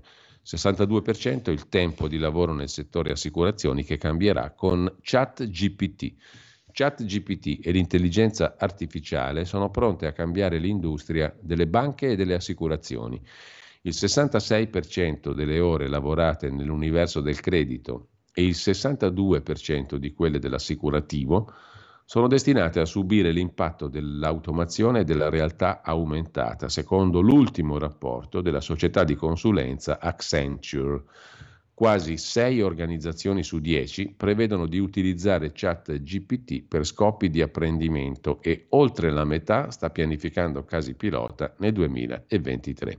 Governare questo fenomeno sarà cruciale. Tutti parlano di intelligenza artificiale, molte imprese rischiano di essere in ritardo. Il 40% di tutte le ore lavorate negli Stati Uniti nel 2021 può essere influenzato da modelli linguistici di grandi dimensioni come ChatGPT, sia attraverso l'automazione sia attraverso l'aumento dei processi, dice l'analista Felix Richter. Accenture ha scoperto che le attività relative alla lingua rappresentano il 62% del tempo di lavoro totale negli Stati Uniti. Il 65% di queste attività ha un alto potenziale di essere automatizzato o potenziato dall'intelligenza artificiale o più specificamente da modelli linguistici di grandi dimensioni. L'intelligenza artificiale taglia i posti di lavoro, secondo altri però ne creerà di nuovi. In ogni caso, cambiamo argomento e andiamo alla verità. Qui c'è da segnalare un articolo di Laura della Pasqua sotto la testatina ambiente e povertà. Ora l'Europa vuole imporci anche i vestiti, i vestiti ecologici, green, la nuova crociata di Bruxelles contro le fibre sintetiche, contro la moda usa e getta che però è quella accessibile a tutte le tasche. Per le aziende significherà altri costi, quelle piccole rischieranno la chiusura. Bruxelles ha un altro nemico, la moda, o meglio, la moda alla portata di tutte le tasche. All'improvviso, dopo aver detto per anni che per essere alla moda non è necessario avere un alto reddito, dopo aver stimolato l'e-commerce e il consumismo, dietro front, Bruxelles dice categorica i vestiti non vanno buttati dopo una stagione, vanno rammendati, aggiustati per farli durare di più. Se non piacciono c'è il riciclo o il mercato dell'usato. I produttori saranno obbligati a utilizzare una percentuale prefissata di componenti cosiddette ecologiche, anche per i vestiti, quelli eh, veloci, facili, di basso prezzo. E ogni capo sarà dotato di un passaporto digitale. risultato prevedibile, molte imprese lasceranno l'Unione Europea e gli asiatici invaderanno il nostro mercato con la loro merce sempre più concorrenziale, scrive in primo piano la verità di stamani, il nuovo, il nuovo dogma dell'Europa che vuole imporci i vestiti green. Mentre sul tema c'è anche un'intervista al vice direttore di Sistema Moda Italia, Mauro Chezzi. Sarà uno tsunami, dovremo farci carico anche dei rifiuti. Fare un bel prodotto non basterà più e gli stili di consumo andranno cambiati.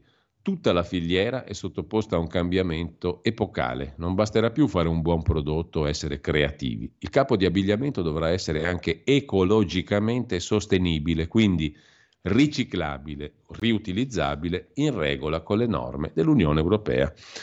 Sono almeno 16 le nuove disposizioni della Commissione europea alle quali le imprese nel settore dell'abbigliamento dovranno adeguarsi nell'arco di 4 o 5 anni. Una tagliola che rischia di mettere a terra anche il tessile made in Italy. Mauro Chezzi è vice direttore generale Sistema Moda Italia, la federazione rappresenta le industrie dell'intera filiera, la Commissione europea l'ha detto chiaramente, dice Chezzi alla verità. Cosa ha detto chiaramente l'Unione Europea, la Commissione Europea? Che il fast fashion non è più fashion, è un modello basato sulla iperproduzione, sull'iperconsumo e quindi non è più sostenibile.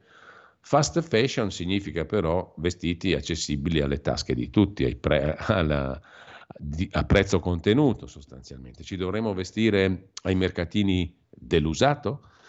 Siamo arrivati all'assurdo, dice Chezzi, vice direttore Sistema Moda Italia, che troppo spesso indossiamo il capo una sola volta e poi lo buttiamo. Questo stile di consumo è insostenibile. Quali saranno le nuove regole che possono creare però problemi all'industria tessile? Al primo posto di questo tsunami metterei la responsabilità estesa del produttore che avrà una serie di obblighi. Il produttore dovrà farsi carico del fine vita dei prodotti, cioè dal punto di vista organizzativo e finanziario dei rifiuti che derivano dalla raccolta differenziata tessile e moda degli scarti urbani. Bruxelles vuole che le aziende, oltre a fare moda, si occupino di gestire i rifiuti? Non lo faranno direttamente le aziende che non hanno competenza, ma i consorzi. Questi gestiranno tutto il processo dalla raccolta dalle municipalizzate alla selezione e l'avvio al riutilizzo, se possibile, o al riciclo, altrimenti sempre meno ai termovalorizzatori. Un'operazione costosa. Sarà scaricata sul consumatore? L'eco-contributo a carico dell'azienda è una partita di giro, nel senso che le imprese hanno responsabilità finanziaria, cioè anticipano il contributo che poi grava sul consumatore finale, viene recuperato tramite la fatturazione del prodotto finito. L'azienda dovrà affrontare le nuove procedure, ma sarà comunque aiutata dal consorzio. Il sistema Moda Italia ha costituito Retex Green per la gestione dei rifiuti del tessile, dell'abbigliamento, delle calzature, della pelletteria. Siamo in anticipo sulla normativa italiana, dice Chezzi, per preparare le aziende a capire quali saranno le nuove modalità. Un altro obbligo posto dall'Unione Europea è l'eco-design. Cosa vuol dire?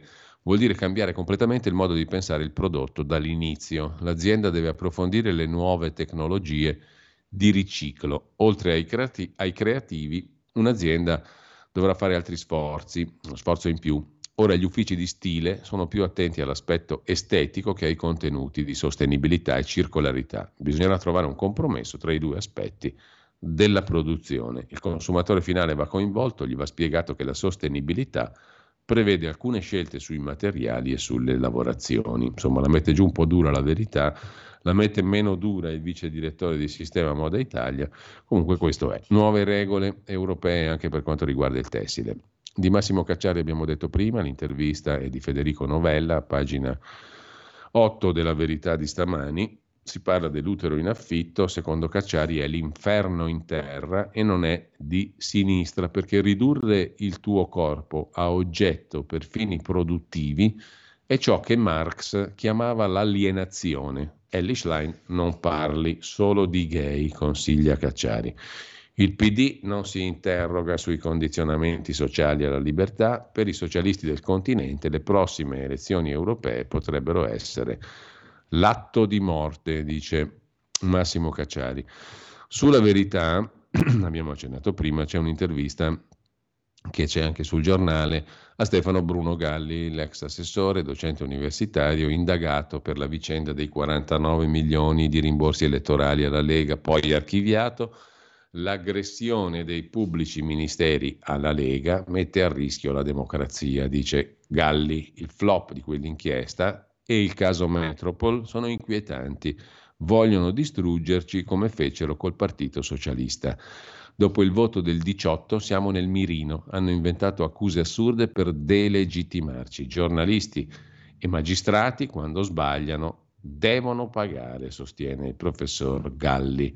È un'ossessione inutile e dannosa la caccia ai fondi europei per finanziare le attività, ai fondi, chiedo scusa, non ai fondi europei, ai fondi per finanziare le attività della Lega. Il flop dell'inchiesta sui 49 milioni di rimborsi elettorali e le trame del Metropol, Savoini, Russia, petrolio, si sono rivelate una bufala clamorosa, con risvolti preoccupanti per gli equilibri democratici, dice il professor Stefano Bruno Galli, già assessore all'autonomia e cultura della regione Lombardia. La cosa più inquietante che resta del caso Metropol, osserva Galli, è la fitta rete di relazioni tra gruppi editoriali, professionisti, e certe correnti della magistratura che hanno la volontà esplicita di mestare nel torbido per mettere in cattiva luce i partiti di destra e in pericolo gli equilibri della nostra democrazia. Penso ci sia una sorta di guerra in corso.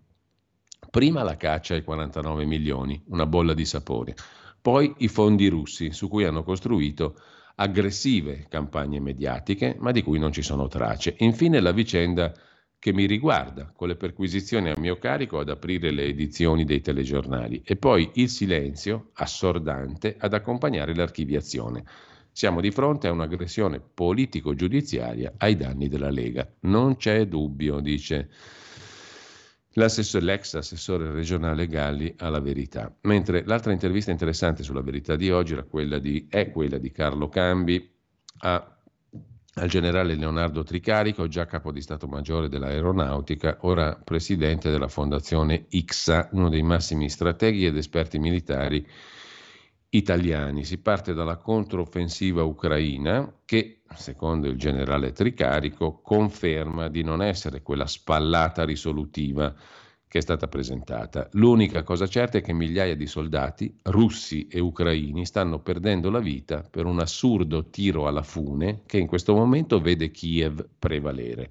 La guerra, insomma, permane nella sua fisionomia di logoramento con una dolorosa impennata del sangue versato. Ciò che è più preoccupante è che i russi non hanno ritegno ad usare in maniera indiscriminata alla forza, anche quando questa provoca catastrofi come nel caso della diga fatta saltare. Alle difficoltà, quali gli esiti della controffensiva ucraina, si risponde con quello che si può, indipendentemente da distruzione e morte su vasta scala, scrive. La verità, anzi, eh, dice alla verità in generale Tricarico, il gioco è pericoloso e deve far riflettere chi vuole costringere ancora di più Putin nell'angolo. L'idea che un successo militare apra la strada alla pace, insomma, nessuno finora ci ha provato davvero a costruire la pace, dice il generale Tricarico. Tutti ne parlano, ma finora non si è vista una declinazione seria di una proposta di pace. Ci sono stati tentativi sporadici, isolati, senza concertazione, senza una proposta seria accettabile dalle parti in causa tra la capitolazione di Zelensky, che non è accettabile da parte di qualsiasi persona ragionevole, o la capitolazione della Russia, che non è ipotizzabile, si è andati avanti a forza di auspici e sbandierando i tentativi di mediazione. Non si fa così se si vuole la pace. Si fanno trattative dietro le quinte con modalità e rituali precisi. Nulla di questo si è finora visto, cioè in Ucraina nessuno sta cercando la pace. L'Europa esca dall'acquiescenza rispetto agli Stati Uniti, dice il generale Tricarico. Vi segnalo invece, adesso andiamo a vedere un po' anche gli altri articoli che finora non abbiamo visto, uh, vi segnalo, dicevo, in primo piano per quanto concerne, per quanto concerne eh, gli inserti economici e finanziari del lunedì su Repubblica Affari e Finanza c'è un focus dedicato alle esportazioni, a tutto export. Quest'anno per la prima volta oltre il 50% della produzione dell'industria manifatturiera sarà venduto all'estero. Auto sportive, farmaci, macchinari, ma anche tante PMI. Ecco chi sono i campioni delle esportazioni categoria per categoria. 569 miliardi è il valore delle esportazioni delle industrie italiane nel 2022, circa un terzo abbondante del PIL italiano nel suo complesso, più 2,4% la stima di crescita nel 2023 delle esportazioni nel settore industriale. Ne riparliamo tra poco, intanto facciamo la prima pausa musicale di oggi.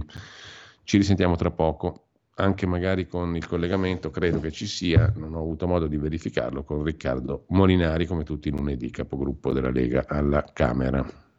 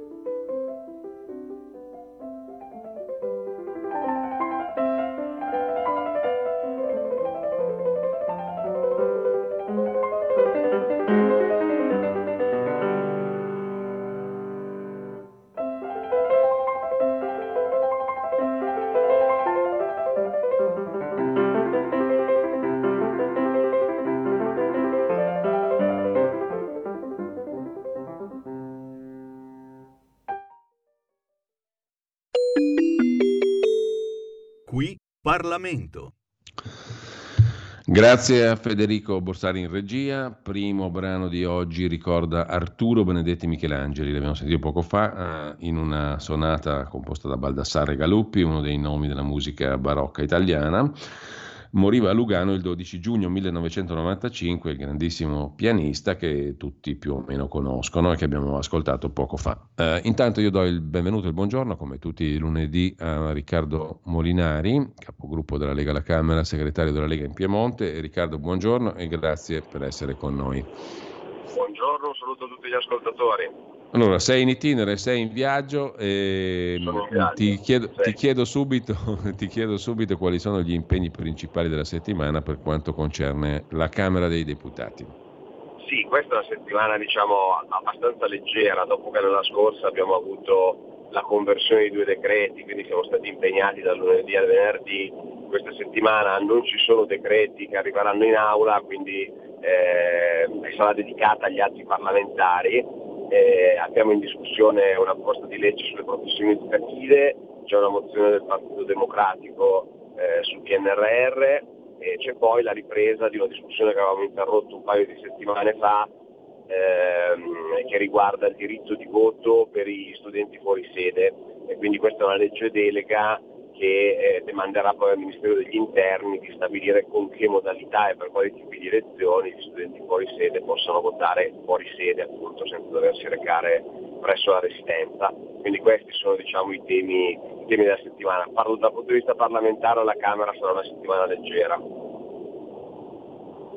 Bene, eh, intanto allora ti chiedo le questioni di carattere più generale. Eh, in primo piano c'è il, la missione in Tunisia di Giorgia Meloni con la Presidente della Commissione europea von der Leyen. Um, una prima intesa è stata fatta, però secondo molti il Presidente tunisino sta alzando la posta.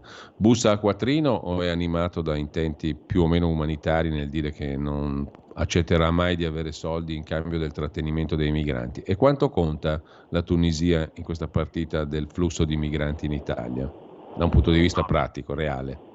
Conta, conta molto perché il grosso dei, delle barche, delle navi che partono e vengono verso l'Italia partono dalla Tunisia. E quindi conta molto. E in questi ultimi mesi c'è stata, come sappiamo tutti, un'esplosione dell'immigrazione proprio proveniente da quel, da quel, territorio per la situazione del governo tunisino e la situazione economica della Tunisia, che dopo aver vissuto diciamo, anni di forte crescita, spinta soprattutto dal turismo, adesso sta avendo un momento di forte difficoltà e a rischio di bancarotta come paese.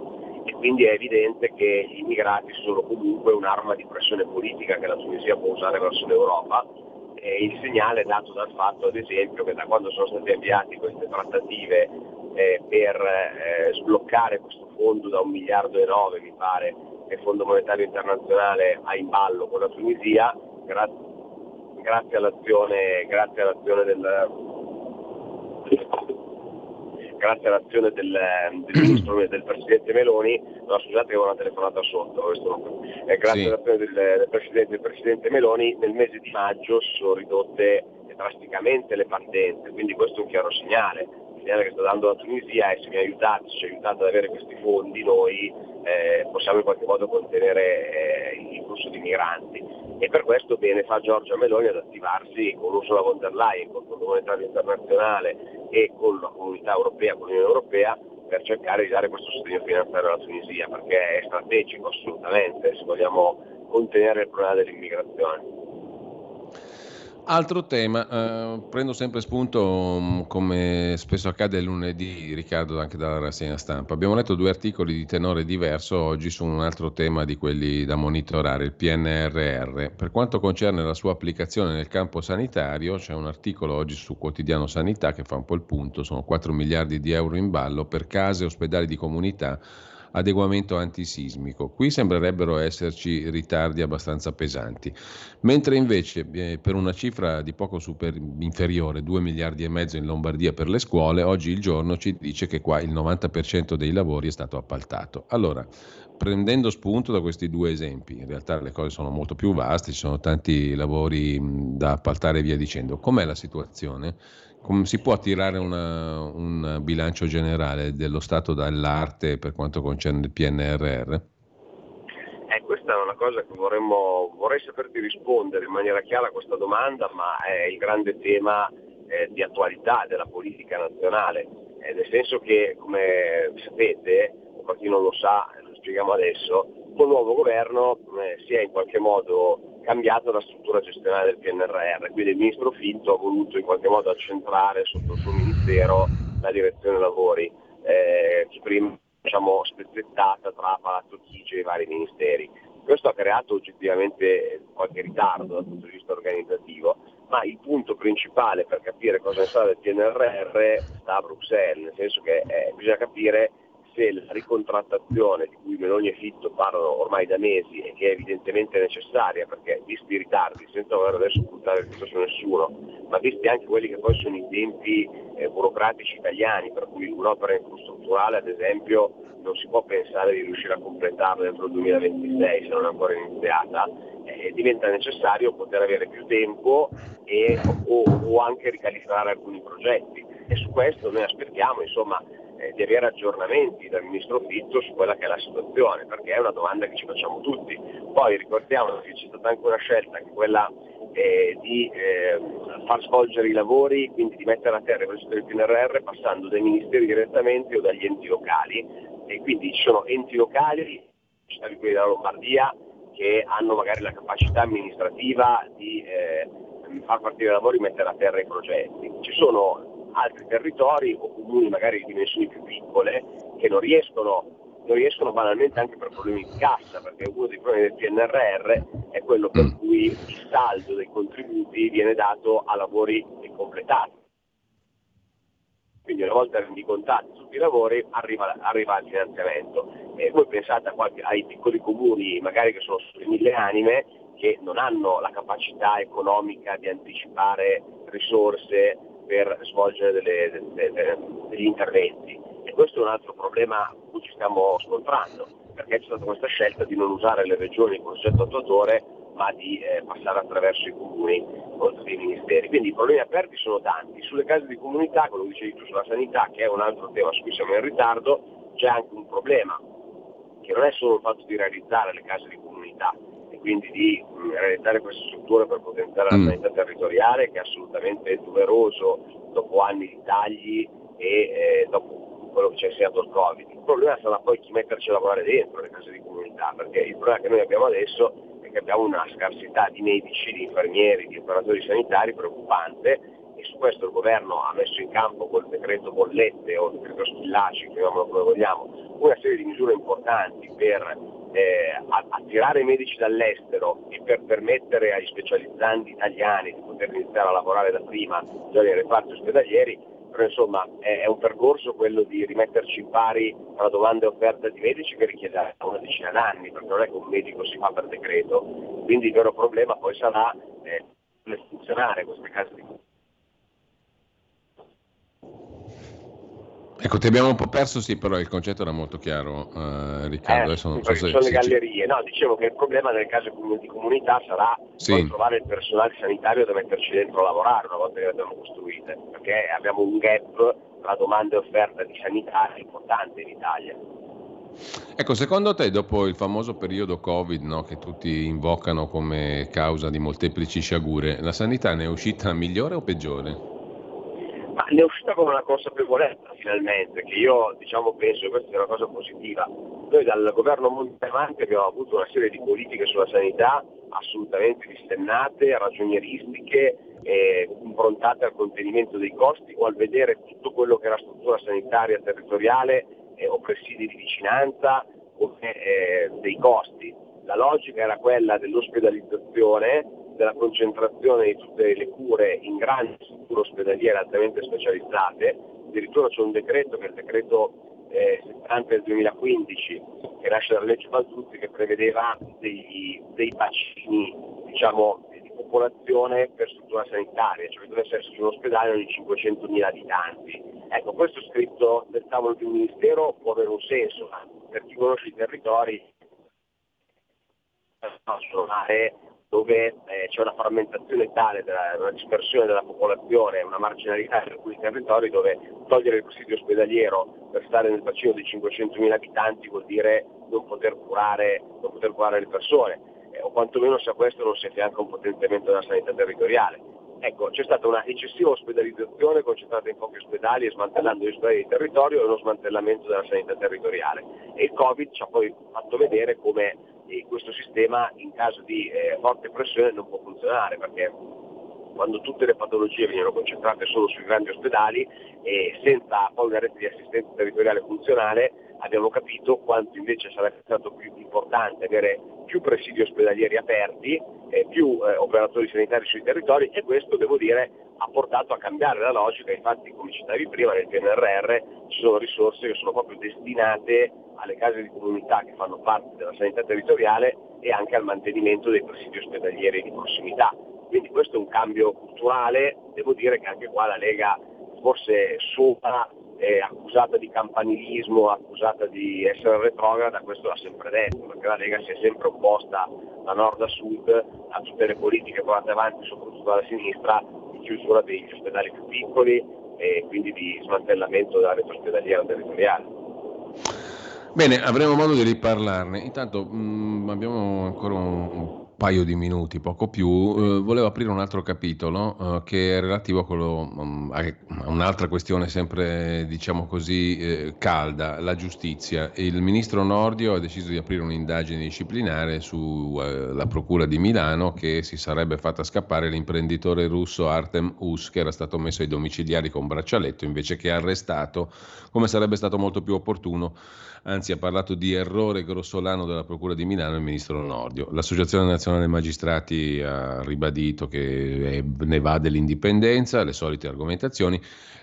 Questo mi dà lo spunto però per farti una domanda, visto che si è parlato di giustizia, si parla di giustizia per queste questioni, ma si è parlato pochissimo dello sgonfiarsi del caso Metropol Russia, noi abbiamo avuto qui Gianluca Savoini la scorsa settimana e um, la stessa questione del rapporto fra giustizia e enfasi mediatica la pone anche l'amico e collega Ruben Razzante sulla vicenda D'Alema. D'Alema è indagato, ma i media si girano dall'altra parte. Allora, è fin troppo facile adesso dire che la vicenda che riguardava la Lega è stata enfatizzata a dismisura. Quella di D'Alema è stata silenziata a dismisura.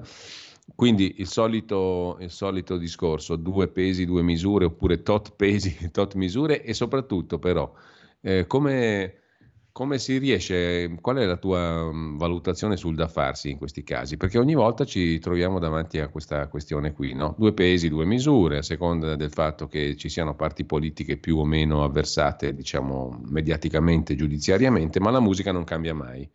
Come che si può fare? il, il, problema principale di questa vicenda, come del resto eh, ha avuto modo di spiegare Palamara nel suo libro, raccontando nelle varie conferenze in Italia, come abbiamo raccontato anche nella campagna referendaria dell'anno scorso, è la saldatura tra un parte di magistratura d'assalto e alcuni giornali politicizzati d'assalto, che è esattamente il caso Metropol, se guardiamo dal punto di vista giudiziario eh, non c'è stato un accanimento fortunatamente, comunque c'è stata un'archiviazione eh, per le mancate erogatorie della Russia, ma da quel punto di vista lì non c'è stata diciamo, eh, una forzatura nei confronti della Lega, la forzatura è stata montata dal punto di vista mediatico montata dal punto di vista mediatico, certa documentazione, certi contatti, non è che un giornalista li ottiene, eh, c'è qualcuno evidentemente dalle procure che li fa uscire questi documenti, ecco. e questo è il problema principale. Mi fa oppure il fatto che eh, ad esempio Attilio Fontana che ha scoperto prima dai giornali che dalla procura di essere indagato per il processo di Bergamo, quello sul Covid, tanto per intenderci, no? eh, questa è notizia di qualche settimana fa, insomma di qualche mese fa e queste sono cose che, questo è il problema, questa saldatura che non funziona. Poi per quello che sta facendo Nordio, e eh beh, Nordio voglio dire, ci mancherebbe altro che non facesse un'azione disciplinare dopo quello che è successo, cioè si è creato per un evidente errore, chiaro che un evidente errore, visto che questo era un personaggio da estradare, eh, si sono dati domiciliari nonostante la pericolosità e questo è pure fuggito e pensare che non ci sia un'azione disciplinare del Ministero della Giustizia renderebbe inadempiente il Ministero della Giustizia. E se poi ogni tipo di eh, azione disciplinare che è nelle competenze del Ministero quindi del Governo viene vista come un'intrusione del potere esecutivo nel potere giudiziario questo pone un altro grande tema, cioè il fatto che in Italia una vera divisione dei poteri non c'è perché è stata tolta l'immunità parlamentare eh, da quando eh, diciamo, eh, invece la magistratura gode di, questa, di questo rapporto con i media e soprattutto di un'inviolabilità che è garantita dalla Costituzione, ma di un sistema processuale che è cambiato a fine anni 80 e non si è modernato perché siamo passati eh, al sistema diciamo, accusatorio eh, britannico, anglosassone, senza però riformare la magistratura. Cioè, quindi noi abbiamo l'assurdo per cui chi giudica e chi accusa eh, eh, eh fa parte della stessa organizzazione, mentre invece nei paesi anglosassoni dove c'è il processo accusatorio il PM, diciamo il procuratore, è una figura come l'avvocato, cioè tra l'altro scelto in maniera diversa rispetto a quella dei giudici, con un percorso professionale diverso e soprattutto che lavora in uffici separati rispetto a quelli dei giudici che devono decidere. Ecco, in Italia questo non c'è, quindi siamo evidentemente di fronte a un'anomalia dove c'è un potere, quello giudiziario, che non è eh, posto sullo stesso livello di quello legislativo e di quello esecutivo, ma è assolutamente autonomo e può incidere, insomma, come abbiamo visto, eh, in maniera molto pesante su quelle che sono le dinamiche sia legislative sia dell'esecutivo. Mm. Una riforma Intanto, di questo sistema, per eh, portarlo ai, ai, criteri costituzionali è assolutamente eh, necessario e doveroso. Eh, a proposito di giustizia, chiudiamo con questa notizia di stamani che l'ANSA mette adesso in prima pagina, in primo piano. Quattro persone sono state arrestate quest'oggi in Abruzzo, a Pescara, dalla Guardia di Finanza in un'indagine su appalti, droga e fondi del PNRR sulle procedure di affidamento di opere pubbliche finanziate anche dai fondi europei. Tra costoro c'è anche il presidente del Consiglio regionale d'Abruzzo di Forza Italia, Lorenzo Sospiri, per finanziamento illecito politico elettorale, era stato candidato anche alle, alle politiche ultime per il Parlamento. Così sinteticamente l'agenzia ANSA staremo a vedere. Mm, cantieri per la manutenzione delle strade della città finanziati da fondi PNRR per 5 milioni tra gli oggetti di indagine che hanno portato comunque a quattro arresti. Di mezzo c'è anche della droga, eh, due pusher eh, e mh, mm, pubblici amministratori. Vedremo meglio nel corso della giornata. Eh, grazie a Riccardo Molinari. Grazie Giulio, saluto a tutti. Qui Parlamento. Avete ascoltato la rassegna stampa.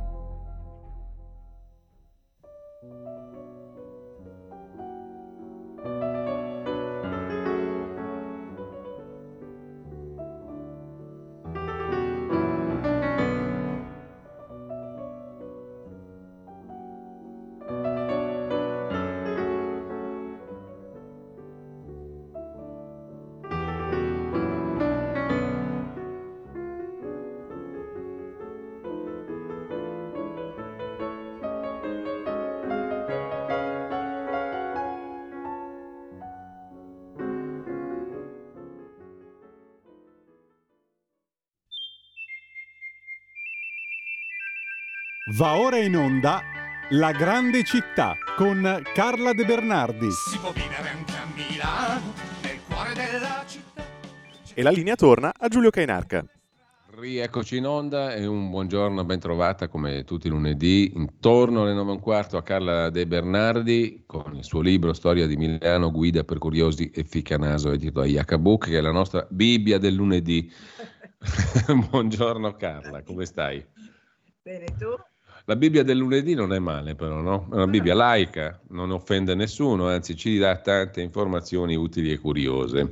È un libro che è uno scrigno di cose che poi ti fanno partire in, in mille direzioni per cercare di approfondire, di sapere, di conoscere.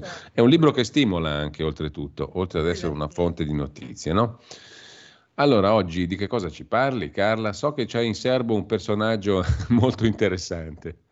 Sì, che molti conoscono, quindi magari qualcuno dirà, eh, lo so già, che palle. E invece però, per chi non lo conosce, è veramente un tipo intrigante, ma tu mi dicevi che ne stai leggendo qualcosa? Eh? Ma guarda, sto leggendo un libro che ho trovato qua vicino a casa mia, c'è una libreria che ha tanti libri di storia anche milanese. Per la Selecta Edizioni c'è un libro, non so di quanto tempo fa perché sono anche cose un po' fuori commercio, dedicato proprio a questa figura di cui tu ci parli. Anzi, se aspetti un attimo te lo vado a recuperare, poi ti leggo qualcosa di più dettagliato, mentre tu introduci l'argomento di oggi. Ok, allora, eh, per l'appunto molti di voi lo sanno che è esistito questo personaggio che si chiama il prete de Retanà, Giuseppe Gervasini, detto il prete de Retanà perché lui tra le altre eh, parrocchie era stato eh, appunto parroco di Retanate. Eh, lui è un personaggio che, eh, beh, partiamo dalla sua tomba al monumentale, che è un luogo di culto perché c'è questo mm, busto in bronzo e eh, carico di rosari, di, eh, fi- circondato dai fiori, di ex voto, eccetera, eccetera, perché è un personaggio di cui si ritiene che abbia avuto mh, capacità di guaritore e eh, che tuttora se tu metti sotto la protezione un tuo caro o te stesso, vai da lui, gli porti appunto un ex voto o qualcosa di simile o dei fiori, hai la, mh, eh, la guarigione, perché lui era un guaritore era un po' un Don Camillo e un po' un, un, Padre Pio, senza tutto però quell'armamentario di stimmate e, e, e, tragedie che, che, circondano Padre Pio, adesso lo dico con rispetto ovviamente, eh, perché lui era molto più bonario, lui era un personaggio del popolo, era figlio di un cavatore di pietre e di una, eh, di una aspettate che ve lo dico che non me lo ricordo, nato a Rubarello, Sant'Ambrogio Rona, sì, la madre era operaia in una filanda. Eh, lui non ha, la madre, quando muore il padre, la madre non aveva i soldi per farlo studiare e quindi lo manda in seminario e studia prima a Torino. Ah, vedo Giulio che ti sei fatto un taglio di capelli estivo. no, li ho semplicemente fatti crescere un po' rispetto a prima per cambiare un po' la musica, diciamo. Ecco, stavo cercando e l'ho trovato questo libro, ma non, non, si vede. Non si vede, però è delle edizioni Selecta, per dire la verità. E chi l'ha scritto? È stato scritto da Francesco Ogliari, Franco Fava. Mm. Sì, esatto, esatto, è uno dei temi, delle Bibbie su, Eccolo. su, su Rattanà. Credo che sia del 2012 addirittura, per quello ti dicevo che non so se si trovi al di fuori di questa preziosa no, libreria. Che che so, qua in corso 22 marzo c'è una libreria che ha di tutto, di queste robe qua, anche fuori commercio, fuori normalmente fuori commercio, c'è una sezione milanese molto nutrita. Bisogna avere la fortuna di trovarlo. Comunque questo nostro prete Ratanà, nato a Robarello, ehm, va a studiare in, in seminario, eh, prima a Torino e poi al seminario di Corso Venezia a Milano, quello che adesso è diventato, per fare un salto nell'attualità, l'albergo Portrait, Portrait di Ferragamo. Eh, pensa da seminario. Segni, dei tempi, diciamo così.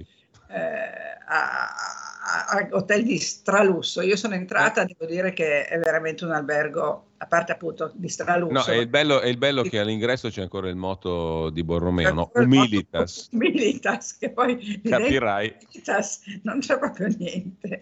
Però insomma il motto è rimasto, il motto che è il motto dei Borromeo. No? Eh sì, Poi appunto. cioè non alla fine. Alla Già fine. era discutibile e applicato ai Borromeo, figuriamoci adesso alla, eh, all'alta moda. San Carlone, San Carlone, era uno molto eh, casto, infatti sembra anche che avesse mandato a quel paese un servitore che gli voleva mettere nel letto una ragazza di facili costumi. E, era molto severo, portava il cilicio, si dice, mangiava una volta solo al giorno, mangiava solo pane e acqua, insomma, San Carlone mm-hmm. era, era uno che metteva in pratica l'umilitas. Eh, pur appartenendo a una famiglia ricchissima, i Borromeo erano praticamente una, ancora più che una famiglia, perché avevano anche un esercito. Insomma, adesso non divaghiamo e torniamo al nostro prete. Del Il prete, il prete va a studiare a, lì e poi eh, va a fare il servizio militare a Caserta, dove impara, eh, si appassiona allo studio delle erbe e, e della, della, delle, come si dice, della medicina officinale si appassiona, poi quando torna a Milano gira un po' di parrocchie e lui ha il torto, se vogliamo dire così, non per noi, ma non per la storia, ma per il Conte Greppi all'interno della, della cui proprietà c'era la parrocchia di Retanate, ha il torto di difendere i rivoltosi del 98 della, eh, che il Bava Beccaris massacrò, lo sai, la, la famosa rivolta, si dice, del grano o della michetta, perché era aumentato spropos- spropositamente il prezzo del grano e gli operai che mangiavano la michetta già allora con la mortadella, chi poteva, eh, si vedono aumentare il prezzo del pane e quindi si vedono impossibilitati a portarsi dietro al lavoro la, la, la, la loro porzione quotidiana, di, di, la loro michettina e quindi si rivoltano, ma si rivoltano senza armi, un po' da straccioni per dirla con un termine eh, affettuoso, non un termine denigratorio. E il generale Bava Beccaris gli spara addosso e, e ne fa fuori parecchi. Eh, dopodiché riceverà eh, da Umberto I la medaglia d'oro al valor militare che gli costerà la vita al re perché l'anarchico Bresci lo ammazzerà proprio perché ha eh, dato questa medaglia al Baba Beccaris, ma questa è ancora un'altra storia. E appunto, come dicevi tu prima, gli incroci no? e andarsi ad approfondire, perché poi Anarchico Bresci è legato anche a un quartiere di Milano che si chiamava, non c'è più il Bottonuto, dove adesso c'è sì. Via Lattica, perché sembra che l'ultima notte l'abbia passata lì in un casino che si chiamava eh, El Pochet, sopra un ristorante che si chiamava El Pochet. Insomma, tutte storie che si, che si vanno a intrecciare. Milano all'epoca del Pret non era una metropoli, non era come adesso, eh? era, era un po' un paesone. E mh, questa specie di Don Camillo, questa specie di, di, di guaritore, a un certo punto riceve, eh, viene, viene eh, squalificato, non era un giocatore di calcio, viene scomunicato proprio su richiesta del Greppi, poi verrà restituito a Divinis l'anno dopo, ma questo passerà abbastanza sotto silenzio, lui continuerà a fare le sue messe privatamente perché non, eh, la sua fede era, era, era, non era messa in discussione da questa scomunica. Poi però viene reintegrato, viene mandato in varie capo- capo- parrocchie, tra cui anche San Bernardino alle Ossa, e lì c'è un altro capitolo che si apre, quello di San Bernardino alle Ossa, che chi non lo conosce vada di volata oggi stesso si è aperta a visitarla perché e nel mio libro ne parlo di San Bernardino perché anche lì c'è tutta una storia. Magari la prossima volta facciamo una storia di San Bernardino, così abbiamo già l'argomento. Che è interessante, eh, molto. Mm. Eh sì, a un certo punto lui riceve in dono da un suo, eh, una persona che aveva guarito, perché lui guariva tutti, poveri, ricchi, andavano tutti lì da lui, si mettevano in coda e, e aspettavano in, che lui li ricevesse. Questo alla casa di via Fratelli Zoia, che lui aveva ricevuto in dono da un ricco signore che era, era stato miracolato, per usare un termine un po' enfatico, e gli aveva regalato questa cosa, vicino alla cascina all'interno dove aveva abitato Petrarca, al Parco delle Cave, ed ecco un altro argomento. E ehm, curava con le erbe, con l'acqua del fontanile, eh, dava anche volentieri un calcio nel sedere o due ceffoni se qualcuno eh, gli sembrava non tanto eh, sincero, per così dire, il famoso malato immaginario. E eh, rimarrà alla cascina all'interno fino alla sua morte nel 1941 e poi appunto al Monumentale c'è questo piccolo luogo di culto. Si dice che lui abbia guarito anche personaggi molto importanti come la figlia di Mussolini, o curato per meglio dire, che era affetta da poliomelite e poi ci sono tanti aneddoti. Allora, intanto il tram che si fermava a via Fratelli Zoia, che era il 34, era detto il tram del Prederetanà. La fermata era la fermata del, del Prederetanà, non era più, aveva quella connotazione lì. E ehm, lui comprava tanto pane, o lo faceva fare da, da non so chi, non so, insomma, metteva a disposizione della gente il pane eh, per, per, nutrire anche, soprattutto i poveri. E poi il pane raffermo lo usava insieme alla frutta che lasciava marcire eh, lo usava proprio per, eh, come, come, cura e poi andava in giro a cercare le erbe come aveva imparato a Caserta. E, ehm, e quindi faceva mh, questi, questi, queste tisane, questi miscugli, queste prescrizioni a base di erbe, di bicarbonato, di, di, di tutti i prodotti di questo tipo, e però le persone guarivano. Allora si dice che il, il tram ehm, quando anche eh, Don Gervasini non, non, non, era lì alla fermata a, ad aspettarlo, eh, si fermava lo stesso. Si fermava lo stesso perché sapeva che eh, prima o poi arrivava Don Gervasini. Eh, raccontano due o tre aneddoti le persone che ancora si ricordano magari che la, la, la mamma o la nonna era data a Gervasini. Allora, questa è un po' particolare, la prendiamo per buona, dice che a un certo punto lui ha preso una bambina e l'ha buttata dalla finestra del primo piano e la bambina è finita nel ruscello sotto casa, ma lui è corso fuori a 300 all'ora per andare a recuperare la bambina nel ruscello e ci è riuscito per fortuna. E però la bambina si era messa a urlare mamma, mamma e il problema era proprio quello che la bambina non parlava E quindi la mamma era andata da lui a dirgli che la bambina non parlava, cosa poteva fare? Lui butta nel ruscello e la bambina parla. Io non so se sia vero o no. Ce n'è un'altra su quello, una bambina che non parlava, e questa è carina anche questa, di una mamma che gli dice eh, eh, eh, Pret, il mio figlio non parla, insomma, tutto uno sproloquio in cui questa madre agitatissima continua a parlare, a parlare, a parlare, che non la si può fermare e il prete le dice se lei continua a parlare, parla solo lei, la bambina non parlerà mai. e quindi ci sono tutti questi piccoli aneddoti. Pare che non fosse uno che curava molto l'estetica, la sua tonaca sembra non fosse molto pulita, sembra che lui non fosse molto pettinato, era un po' scarmigliato, ma insomma era questo personaggio qua. Viveva, viveva anche in una lercia, diciamo, no? Cosa? Viveva anche in una casa un po' lercia, in una sì, serie sì, di case. Sì. A parte che dicono che quando era stato ordinato prete, a un certo punto era arrivato tardi a questa cerimonia, gli avevano detto che il cibo della, che doveva mangiare era nel pollaio e sembra che lui sia andato a mangiare il cibo dei polli, gli avevano fatto uno scherzo.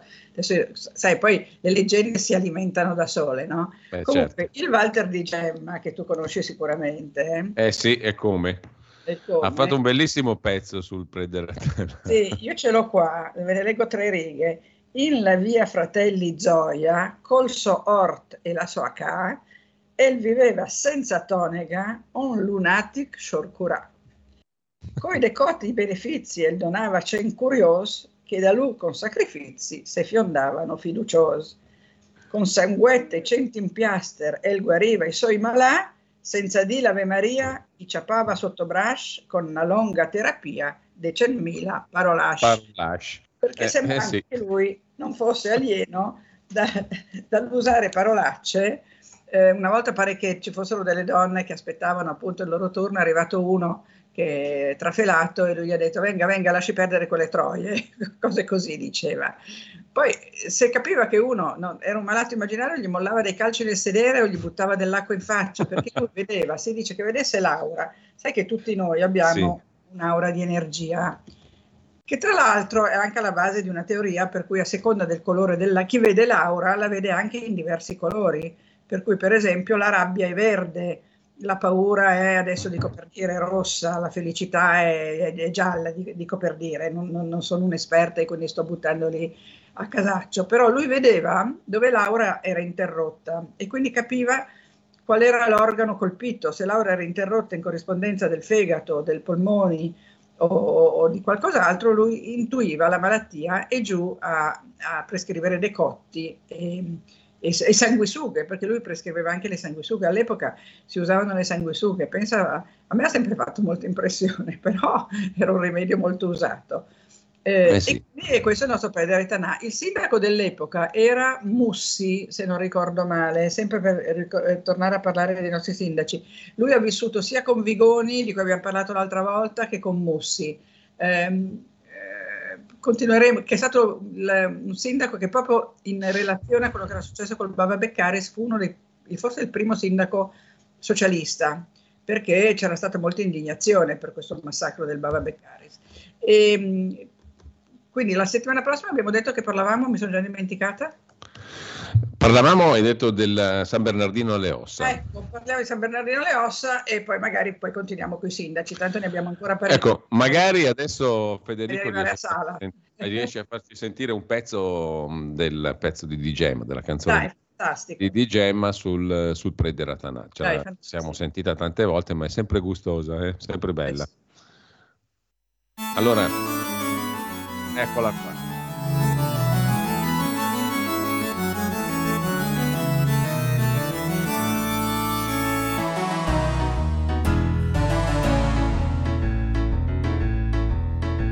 In la via fratelli Zoia, cu sorte la sua cara, e viveva senza tonega un lunati sciurcurà, cui decotti benefici, e donava cen curios, che da lui con sacrifici se fiondava in fiducios. Don Giuseppe Gervasini, detto prede Ratanà, cui sanguete centi in piastere il guariva i son malà, senza di là E la linea torna a Giulio Cainarca torna per salutarci perché ci, ci, salutiamo qua. Buona mattinata a tutti, buona prosecuzione di ascolto su Radio Libertà. Pagina Facebook avete tutto quello che va in onda oggi e non è poco. Avete ascoltato La grande città con Carla De Bernardi. È la gente che vive, che lavora, che si diverte, che respira in mezz'ora da piazza del Duomo, arrivi dove vuoi. Ma alle 4 del mattino Milano diventa un posto molto strano